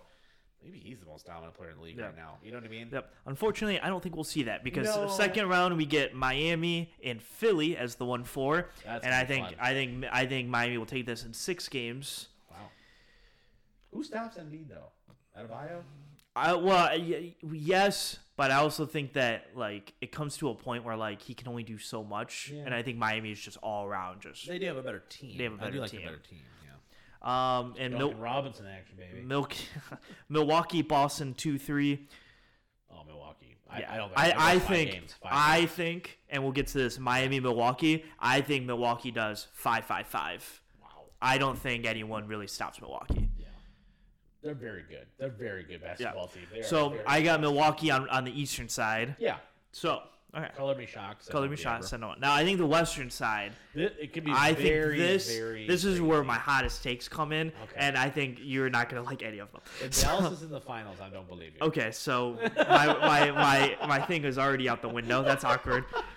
I'm just kidding. Um, okay, so we got Phoenix and Memphis already securing because I don't think the seven eight beat either one of them. No. So right now we got Golden State and Denver three six. fun. Super, Super fun. Super fun matchup. I think Golden State wins, but I could see this being the seven game series that everyone's like, "Wow, this is just a great series." I am so torn. Now, is that. Jamal Murray going to be back? I don't Right, know. That's what I'm saying. That's my if question. Jamal Murray's there, definitely think Denver can win this. Will that's a he? I don't know his. Yeah, Actually, I'll let me- let you- yeah, I'll I'll, I'll look into his injury report in a second here Yeah. to try to figure this out because I don't think I've heard that he's going to be back. That's a Um, tough one. uh, is not expected to return during the playoffs. Okay, so if he's so not it's back, I think it's a lot closer of a series. Yeah. Seven games, I would say Golden State, but by like Yeah, man, man. this close. I- I'll lend to your expertise, man. You you've got the breakdown. Yep. So I'll and I'll give you. then that this series could be a banger. Dallas, Utah. Now, Yes. I think this series could also go six seven. I think, this will go seven. I think this does go seven. And I, I don't think- think, there's any way it doesn't. and I think Dallas takes it. Really? One one because I don't think Wow. Utah ever does good in the playoffs. Ever, actually. they always blow it somehow. And two, so Luka has averaged last year, he averaged 35, 12, and 9 with Kawhi Leonard and Paul George taking turns guarding him. yeah. So imagine what this man will do with Mike Conley on him. Okay. Here's my only. Here's Now the team's not very good. That's my thing. I look at. They have to ride with like Jalen Brunson and Spencer Dinwiddie to do I know, stuff. but that's my thing. Like I'm looking at. but I'm they're also the four seed with that. So I just I'm torn though because Utah, like, okay, you've got Donovan Mitchell, Rudy Gobert, and Mike Conley's a good point guard offensively. offensive, yeah, he can't guard for a lick. Yeah, but and like like- Jordan Clarkson's good off the bench, who also can't guard for a Yeah, lick. I just and I understand the. I just don't know what I mean. Okay, Luka puts up forty. That's great, but like, man, is there anybody else who's going to give me those points? Like Mm-hmm. Tim Hardaway Jr. I guess going to have to be counted on. I don't. That's a tough one for me. As much as I love Luka, and I did not like the trade at all, Porzingis for Dinwiddie. I didn't understand yeah, it. Dinwiddie and Bertans, yeah. Yeah. But I just don't. I don't know, man. That's a tough one for me. I'm very. This series should th- be a lot these of fun. two series right here, these three, six, four, fives, I think are both going to be Talk wild. about a team that needs to go out and take a big ass swing are the Dallas Mavericks. They need You've some- got yeah. Luka locked down. Yeah. need, you need you need a guy yeah. here. Like, good lord. Yes, they do. Um, but yeah, so I have Dallas like seven games. I think think th- this I is think this is a crazy Yes. series. Um, The that West looks just so much better. Than, it does. It looks so much fun. Yeah. And then so then the one four Phoenix Dallas or Phoenix Utah. I guess either way. Yeah. I think both those series. I think Dallas would just be more fun because Yeah, we saw Phoenix Phoenix it, Utah last year. And I Devin think Booker and and uh, and Luka- Luka going shot, shot for shot. shot. awesome. There's a lot of games where it's going to come down to just them two who's better that night. Yeah. And I'll give the slight edge to Phoenix. I, I give it to them in like six, Yeah. maybe seven. I don't know. I, think don't- Dallas from could push it if they want From to. an interior perspective, I don't know who's. That's the thing for me is Da- Dallas. I thought with Porzingis, I was like, okay, at least you're getting a big who can stretch the floor and, and Yeah. kind of pull some of these guys out like an eight who doesn't have really a three Yeah. point The shot. only thing was Kristaps played the four, so he still know. had a, know. dorky center at five, and I was like, well, if you had Porzingis at the five, I get it, Yeah. because then you could stretch everyone and no one would be underneath. But it's like you played him at the four, so I was like, you have Jae Crowder guarding him or something. I don't know. But Phoenix, Phoenix probably wins in six. My heart and who I'll probably end up betting is Dallas, but I'll be I a think Phoenix, but I I think, think- Phoenix can get back. Honestly, yeah. Uh, and then the other series would be Memphis and Golden State, which again would be or Memphis and Denver. Yeah. But. I have Golden State winning, so I'll say that. But Ja Morant versus Steph Curry again, just star power from each side Mm-hmm. Yeah, going at it sounds with no crazy super team added on that side. So it's like, all right, Memphis for Steph Curry is basically what the matchup is, Right. and it's like who's better that day. I know. I think this is probably six for Memphis because I don't think Golden State has enough. Even though Jordan Poole and all those guys have been adding a lot there. We're talking about Memphis and Phoenix being in the Western Conference Finals, and everybody going, Huh. yeah, that's crazy. And then Phoenix, Memphis. It's really hard not to say Phoenix because they're Yeah. the deepest and the best team. And I don't trust Ja Morant yet, Yeah. which is why I think this is why I really wanted Dallas to be the three seed. Yeah. Because I think Dallas Phoenix in the Western Conference Finals would have been a great series. Yeah. And I think Memphis could push it to be a great series, but I don't trust. Ja in his first real playoffs like Right. run here Right, right, to like get over the hump of what Phoenix was able to do last year. Yeah. So I'll take Phoenix, but I think it'd be a fun series. The Phoenix Suns are just like Just so had, good. They, I mean, they They're so years, deep. They had years where like they had Steve Nash and a good Amar'e Stoudemire and a good Grant Hill, and Yeah. yeah, just like But you just look through it, it's like Chris Paul, Devin Booker, Jae Crowder, Mikal Bridges, DeAndre Ayton, Cam Johnson, uh, Cameron Payne. They got so many guys. It's just like they just come in and they contribute and they do well. Jae Crowder is like the most one of the most clutch playoff players. He ever, is. By the way, It's Like, crazy. All the, he's like three threes in a game, and they're all like banger, like Yeah. needed. That was the scariest thing watching the bubble series against Yeah. Miami for the Lakers. Yeah. was like Jae Crowder was just that X Yeah. factor. Like one game, he just five for five. I'm like, I oh know. my god. Like, oh, all right. Then, I'm gonna that guard that guy. All right, so then we end up with Phoenix and Milwaukee in We the finals again. WrestleMania to go over, by the way. Yeah, that's fine. Uh, that'll be quick. This Don't worry. crazy. Uh, Phoenix, Milwaukee in the finals. Pick them. I Milwaukee again, but I kind of want Phoenix to win. I would rather Phoenix win. I think because Milwaukee won last year, mm-hmm. but it's also crazy that like I want Chris Paul to get his. Yeah. I think he deserves. it. like we had four in a row with Warriors, Cavs. And it was just like it was because it was like LeBron versus like an all star like his greatest team ever, and now it's like I guess we're doing that again almost, We're just Yeah. Phoenix and Milwaukee because who's gonna stop them? Phoenix needs to win it now because there's only a matter of time before Chris Paul dies. Not Yeah. literally, not literally, but I'm talking about he's injury. I also prone. think they need to limit him through the series because he died in the finals last Yes, year, right. and they need to like when they're playing like the Clippers or New Orleans or something, he needs to play like 30 minutes a game. When he's playing, when they're playing even Mm-hmm. Yeah, like Dallas, maybe. Let yeah, Booker take over. let. Booker and Ayton do their thing, Pick and, and all day long. and let like Chris Paul be there for the conference final and the finals when when he's fully healthy and you really need him. Have him be there for that. Yeah. But still waiting for Chris Paul to have his moment, like his Yeah. moment. yeah, he You almost had it with With Houston. I know, and I he know. got hurt. And I thought for a minute there, I didn't have them going to the finals last year uh, when they beat the Lakers. I thought it's a pretty big moment for Chris Paul to beat LeBron and a Lakers team Yeah. like this in the first round. You know. Yeah. Um, but then they made it to the finals. I was like, oh shit, maybe that this is, going to be his moment. And I thought the series was competitive. I just thought they just kind of got Yeah. overwhelmed at the end there. I'm really hoping he has like Devin Booker had his moment against the Lakers, right, Yeah. where he was just like, no one could stop. Want him to have that time where you go, yep, Yeah. there you go, right there. If- Like before there was an argument for Hall of Fame, there's no longer that. Yeah, argument, if know? if you had to pick one of those two teams, like if if in the Yeah. future future me came back and said one of these two teams didn't make the finals, Phoenix or Didn't- Milwaukee, didn't make it. yeah, which one do you think is more likely to not make it? Phoenix. You think so? Yes. Okay. Only That's kind of my thing. Is only because I of think the track to get there. Yeah. Because I think I, here's the thing. Milwaukee is playing with such a swagger, right? Yeah. Where they're just like we're just kind of there. Now Milwaukee's tough a little bit to uh, because I feel like they're also kind of just coasting and they're just kind of playing ball and they're Yeah. just kind of doing their thing. But I would say a team like Chicago could give them a lot of fits, but they're banged up. I would say a team. that's what I know, think is like like I think Cleveland could Yes. could throw them fits, but they're banged up. Like I think everyone's kind of hurt. I think the the real struggle will be like Miami, who's like Yeah. really healthy, Yeah. gets They home play really court, and they're really good defensively. Yeah. But at the end of the day, I'm like I think Giannis just in fourth quarters is so good on both ends, Yeah. it almost doesn't matter. and he's the biggest star. He's the biggest guy, right? So, yes, um, I would. I actually think I would have. I would take Phoenix against the Bucks, though. And the only reason I say this is because I think the first year was like, okay, we got we got there. Okay, no one expected to be here. Now it's this is the goal. Yeah. It, it very much feels like a la Pistons. 03, they get to the Eastern Conference Finals, they lose the Nets, and you go, that really should be us. Mm-hmm. We're the better team. And then the next year, they get to the finals, they destroy the, a, a good Laker team, and you're like, okay. Yeah. You know what I mean? Like, that's kind of how I feel with this team, where it's like you kind of feel that build, and now they're like, let's go do it. So Yeah. that's kind of my thought. All right. Okie dokie. Last topic of the day. I know this is a this is a banger of an episode. This is a long one. If you ever needed one, um, this is this is a big one. But let's talk about uh, WrestleMania Night Two. Mike, you got the show card pulled up for us. Yes. I do.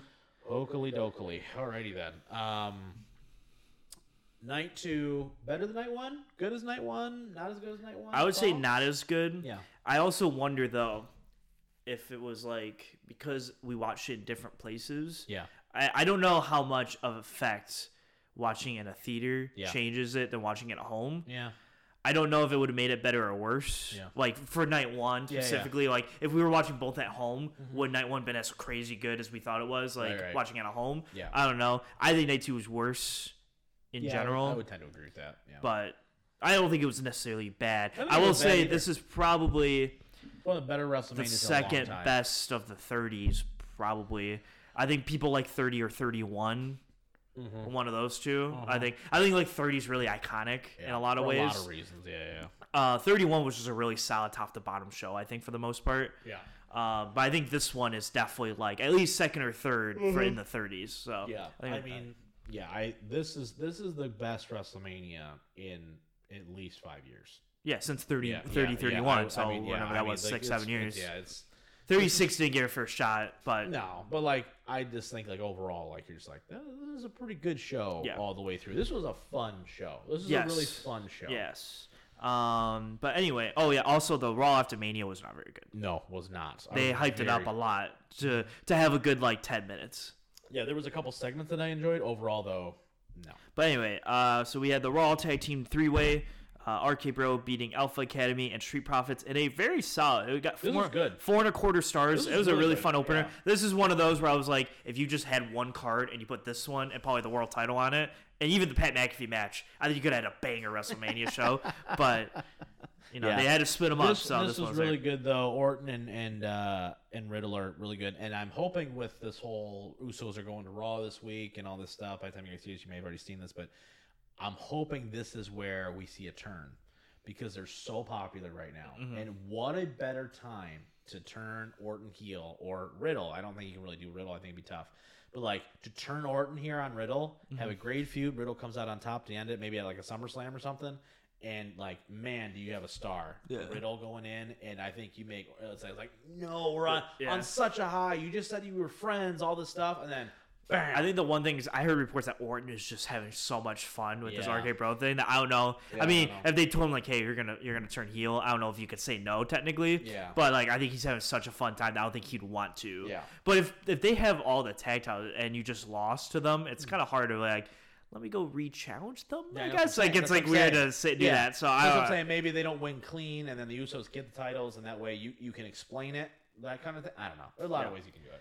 Um. So next we had Bobby Lashley versus Omos. Went Next. six minutes. Next. Got one and a half stars. Whatever. Next. Or half full MVP half though a being, one star. Okay. MVP being paired with Omos is going to help Omos.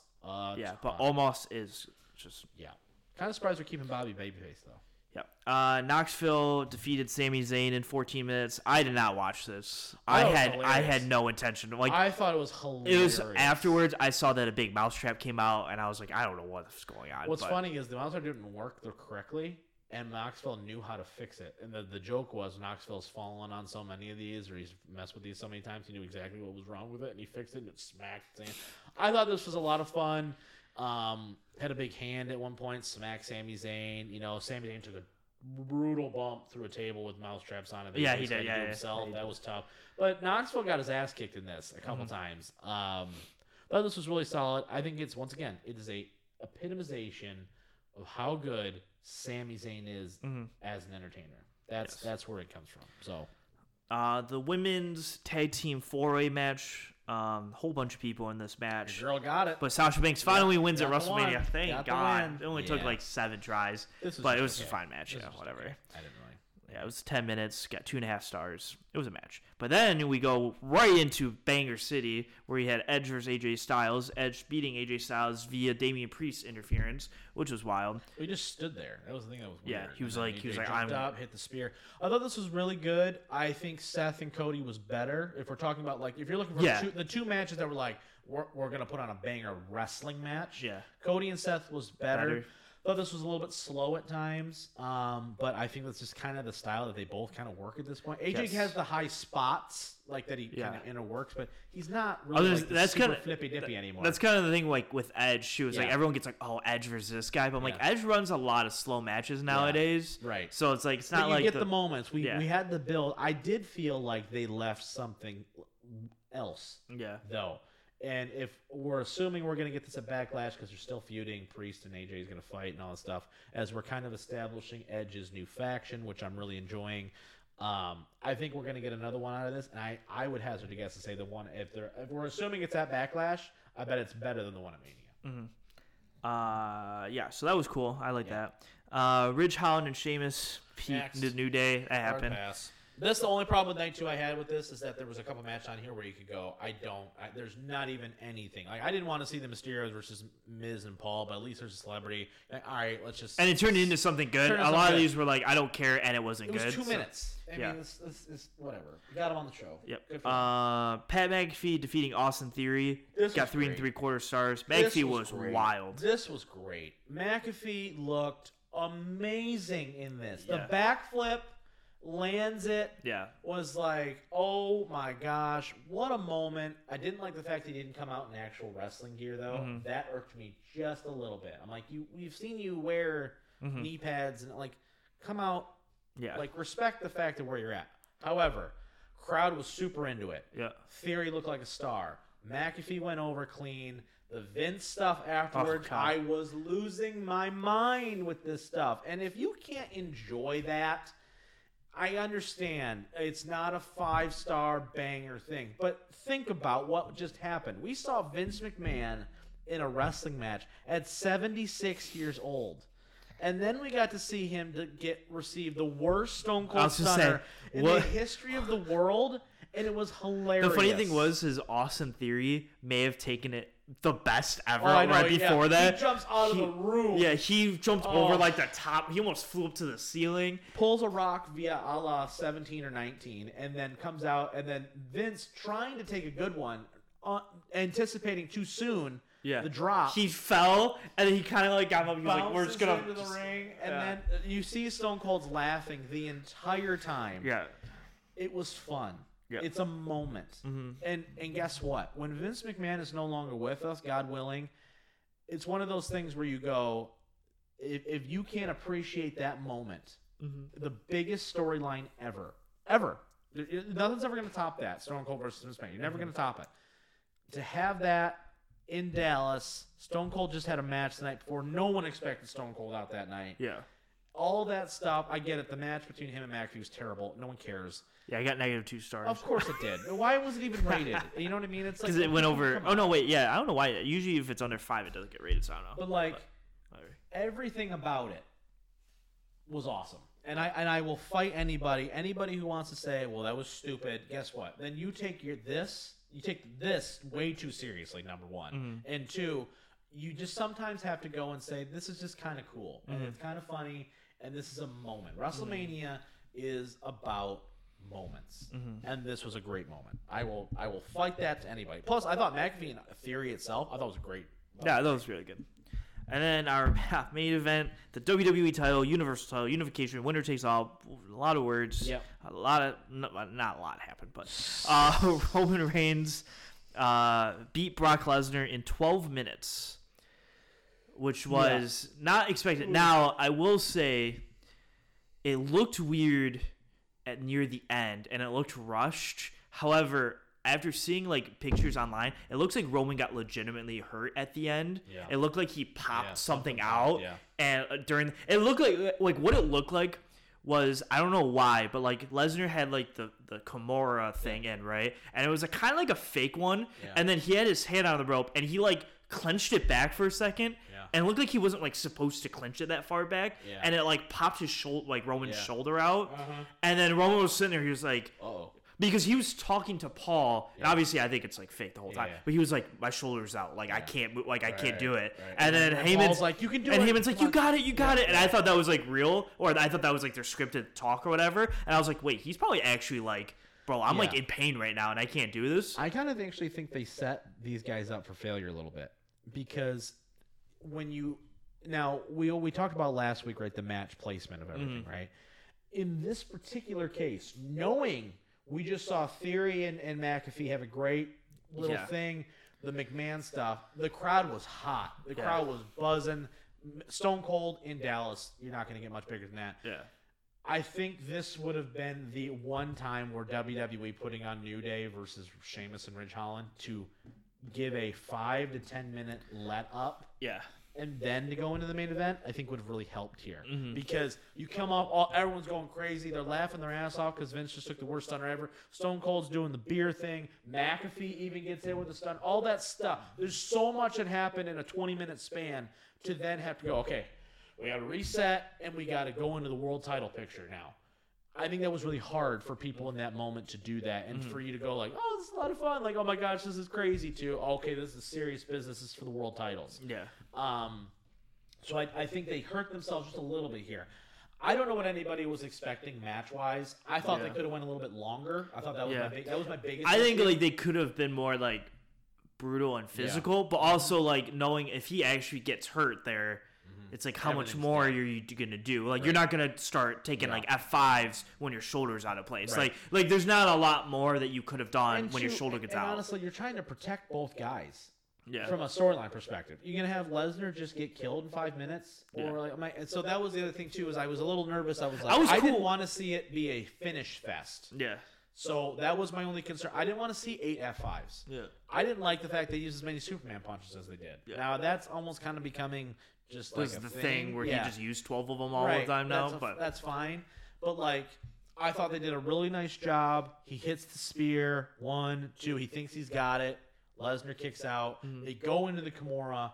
That I wish we would have just gotten a little bit more Mm-hmm. instead of immediately boom boom spear and we're done. I was Yeah. like, whoa, that was a little bit. Yeah, it just people- felt I don't think people were ready. like I was ready for the kick. Like I think a Yeah, lot of people were like, "All right, yeah. he's gonna kick out. We're gonna Yeah. get a little more," and then he pinned him. I was like, Yeah. Oh. it felt Uh, very much like Taker Lesnar, where like he just hit it, and everyone's like, okay, Taker's gonna kick out. Yeah, and then we're gonna do a little setup. more- Yeah, and then he just beat him, and everybody went, oh shit, he won. Yeah. Like, and so I think I think they were going to be hard pressed. I disagree vehemently with anybody saying, "Well, they're forcing Lesnar and Reigns down our throat."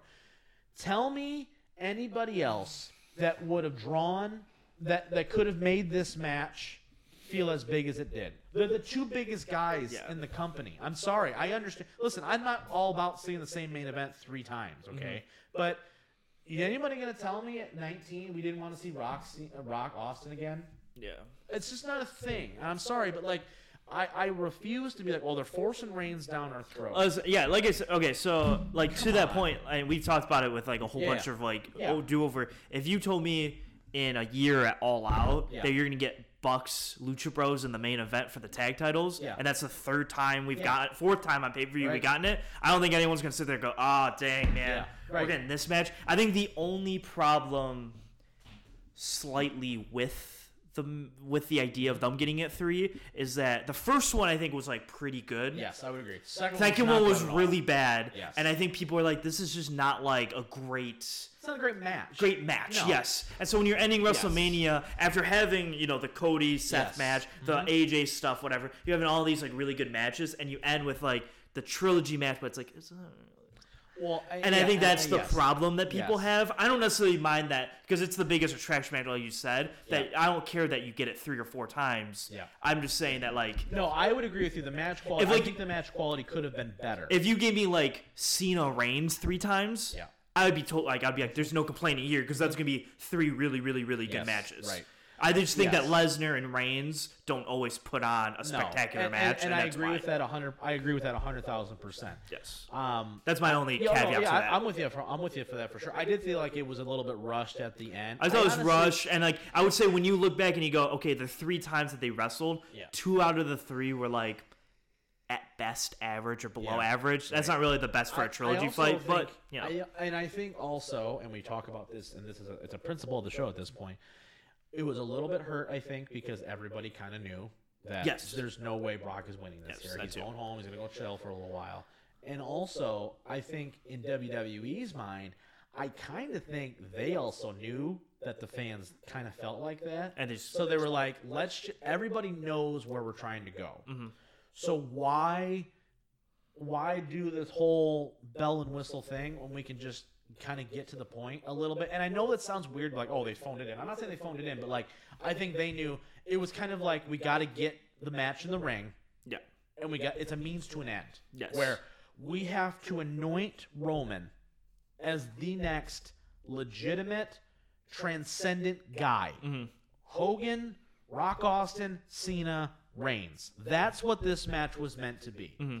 And the fact that we got there, and now they have to follow it up, clearly, but the fact that we got there, I think, is more important than what we saw in the ring in this particular moment. And that's kind of where I was like, and I also I disagree thoroughly with the notion of well, they they just forcing Reigns down our throat.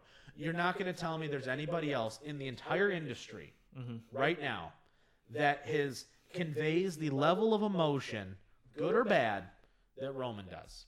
You're not going to tell me otherwise. He's got the scene. He's getting to the point where we got the Cena's awesome, Cena sucks chance. Yeah. That's where we're getting to. yeah. So I'm not going to say now. Years past, you could totally agree that okay, they're really pushing Roman, and there's people are not buying Yeah. it. It's not the same guy. Mm-hmm. You know what I mean? So like, his style has changed, his appearance has changed, his, his the way he talks, the way he walks, everything's different.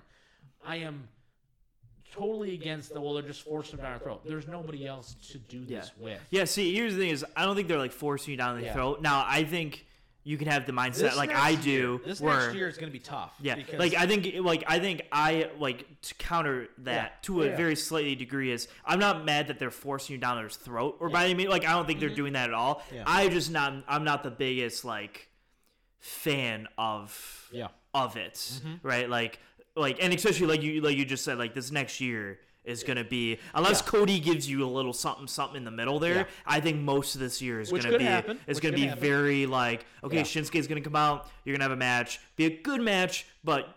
Mm-hmm. All the way up until presumably Rock at Mania, it's going to be very okay. You know what's going to happen here. But I will say this: and, and this is our to kind of cap this off here, okay, is that you are now looking at a scenario where okay, Roman is now going to be on both shows Mhm. for the foreseeable future, right? You've got AJ, you've got Cody, you've got Seth, you've got Bobby, Mhm. you've got Kevin Owens, you've got Shinsuke, you've got um, Edge. Technically, if we wanted to go that route, there's a lot of guys that you can now repackage, right, in different ways. Like we see Roman AJ now, it's totally different than two years ago. We- So I think they're going to have enough behind it now. Now I think that's good because I think bringing the brands together Yes. slightly I think helps because just Yes. on SmackDown No, I'm like he's- he's I'm done. I'm You don't o- have I'm over the Cesaros and oh, those I'm guys. sorry. Drew McIntyre's another one. Yeah. So we're I think they're going to have a little bit more room to grow here, and I think that I do think at some point he has to lose. That's going to be important. Mm-hmm. But when is it going to happen? And I think that in itself a little bit is the you better not miss a pay per view. You better not miss one because at any time it can happen. Mm-hmm. You know what I mean? So that's the part I think they're kind of playing a little bit. So overall, give me a grade for for WrestleMania this year. Overall, just the totality. Two. Um, I'd probably say like a B minus. Yeah. B. I, I'm gonna give it a straight B. I think Something this like is that. the better WrestleMania we've seen in a long time. If we're talking straight wrestling, it's ne- WrestleMania has never been about that. Yeah, for the most consistently. part now. But I thought this was a really, really good show. I left watching WrestleMania this year, and I was like, I was thoroughly, en- I thoroughly enjoyed the entire show, basically top to bottom, Yeah, for the most relatively, part. Like, yeah. you know what I mean? Like, Yeah. I didn't. There was never a point long term. You know, the two minute match I don't care about, but like overall, we go. Well, we had like a four stretch match here where it's like, this is rough. Like, this Mm-hmm. Yeah. is not good. I didn't get that the entire time. I, I was thoroughly entertained from start to finish. I, I don't- really don't have any complaints with it Yeah, not really. honestly. No. So overall, I, I, I'd say good show. Hopefully, they can build off of it from there. Let's let's hope. Now that's the big part. Yeah, let's Can hope. they write? Let's hope. All right, that's gonna be it for this week's show, guys. Long episode. We had a lot of stuff to go over. Uh, we're going almost two hours here today, but you got all the best content you could ever possibly ask for. So that's gonna be it for this week's show, guys. On behalf of the Missing Whale Man, he is the Merc Zone, Mike Merkel. I am the Mouth of Michigan, Robin Dyka, and we will see you guys as always next time.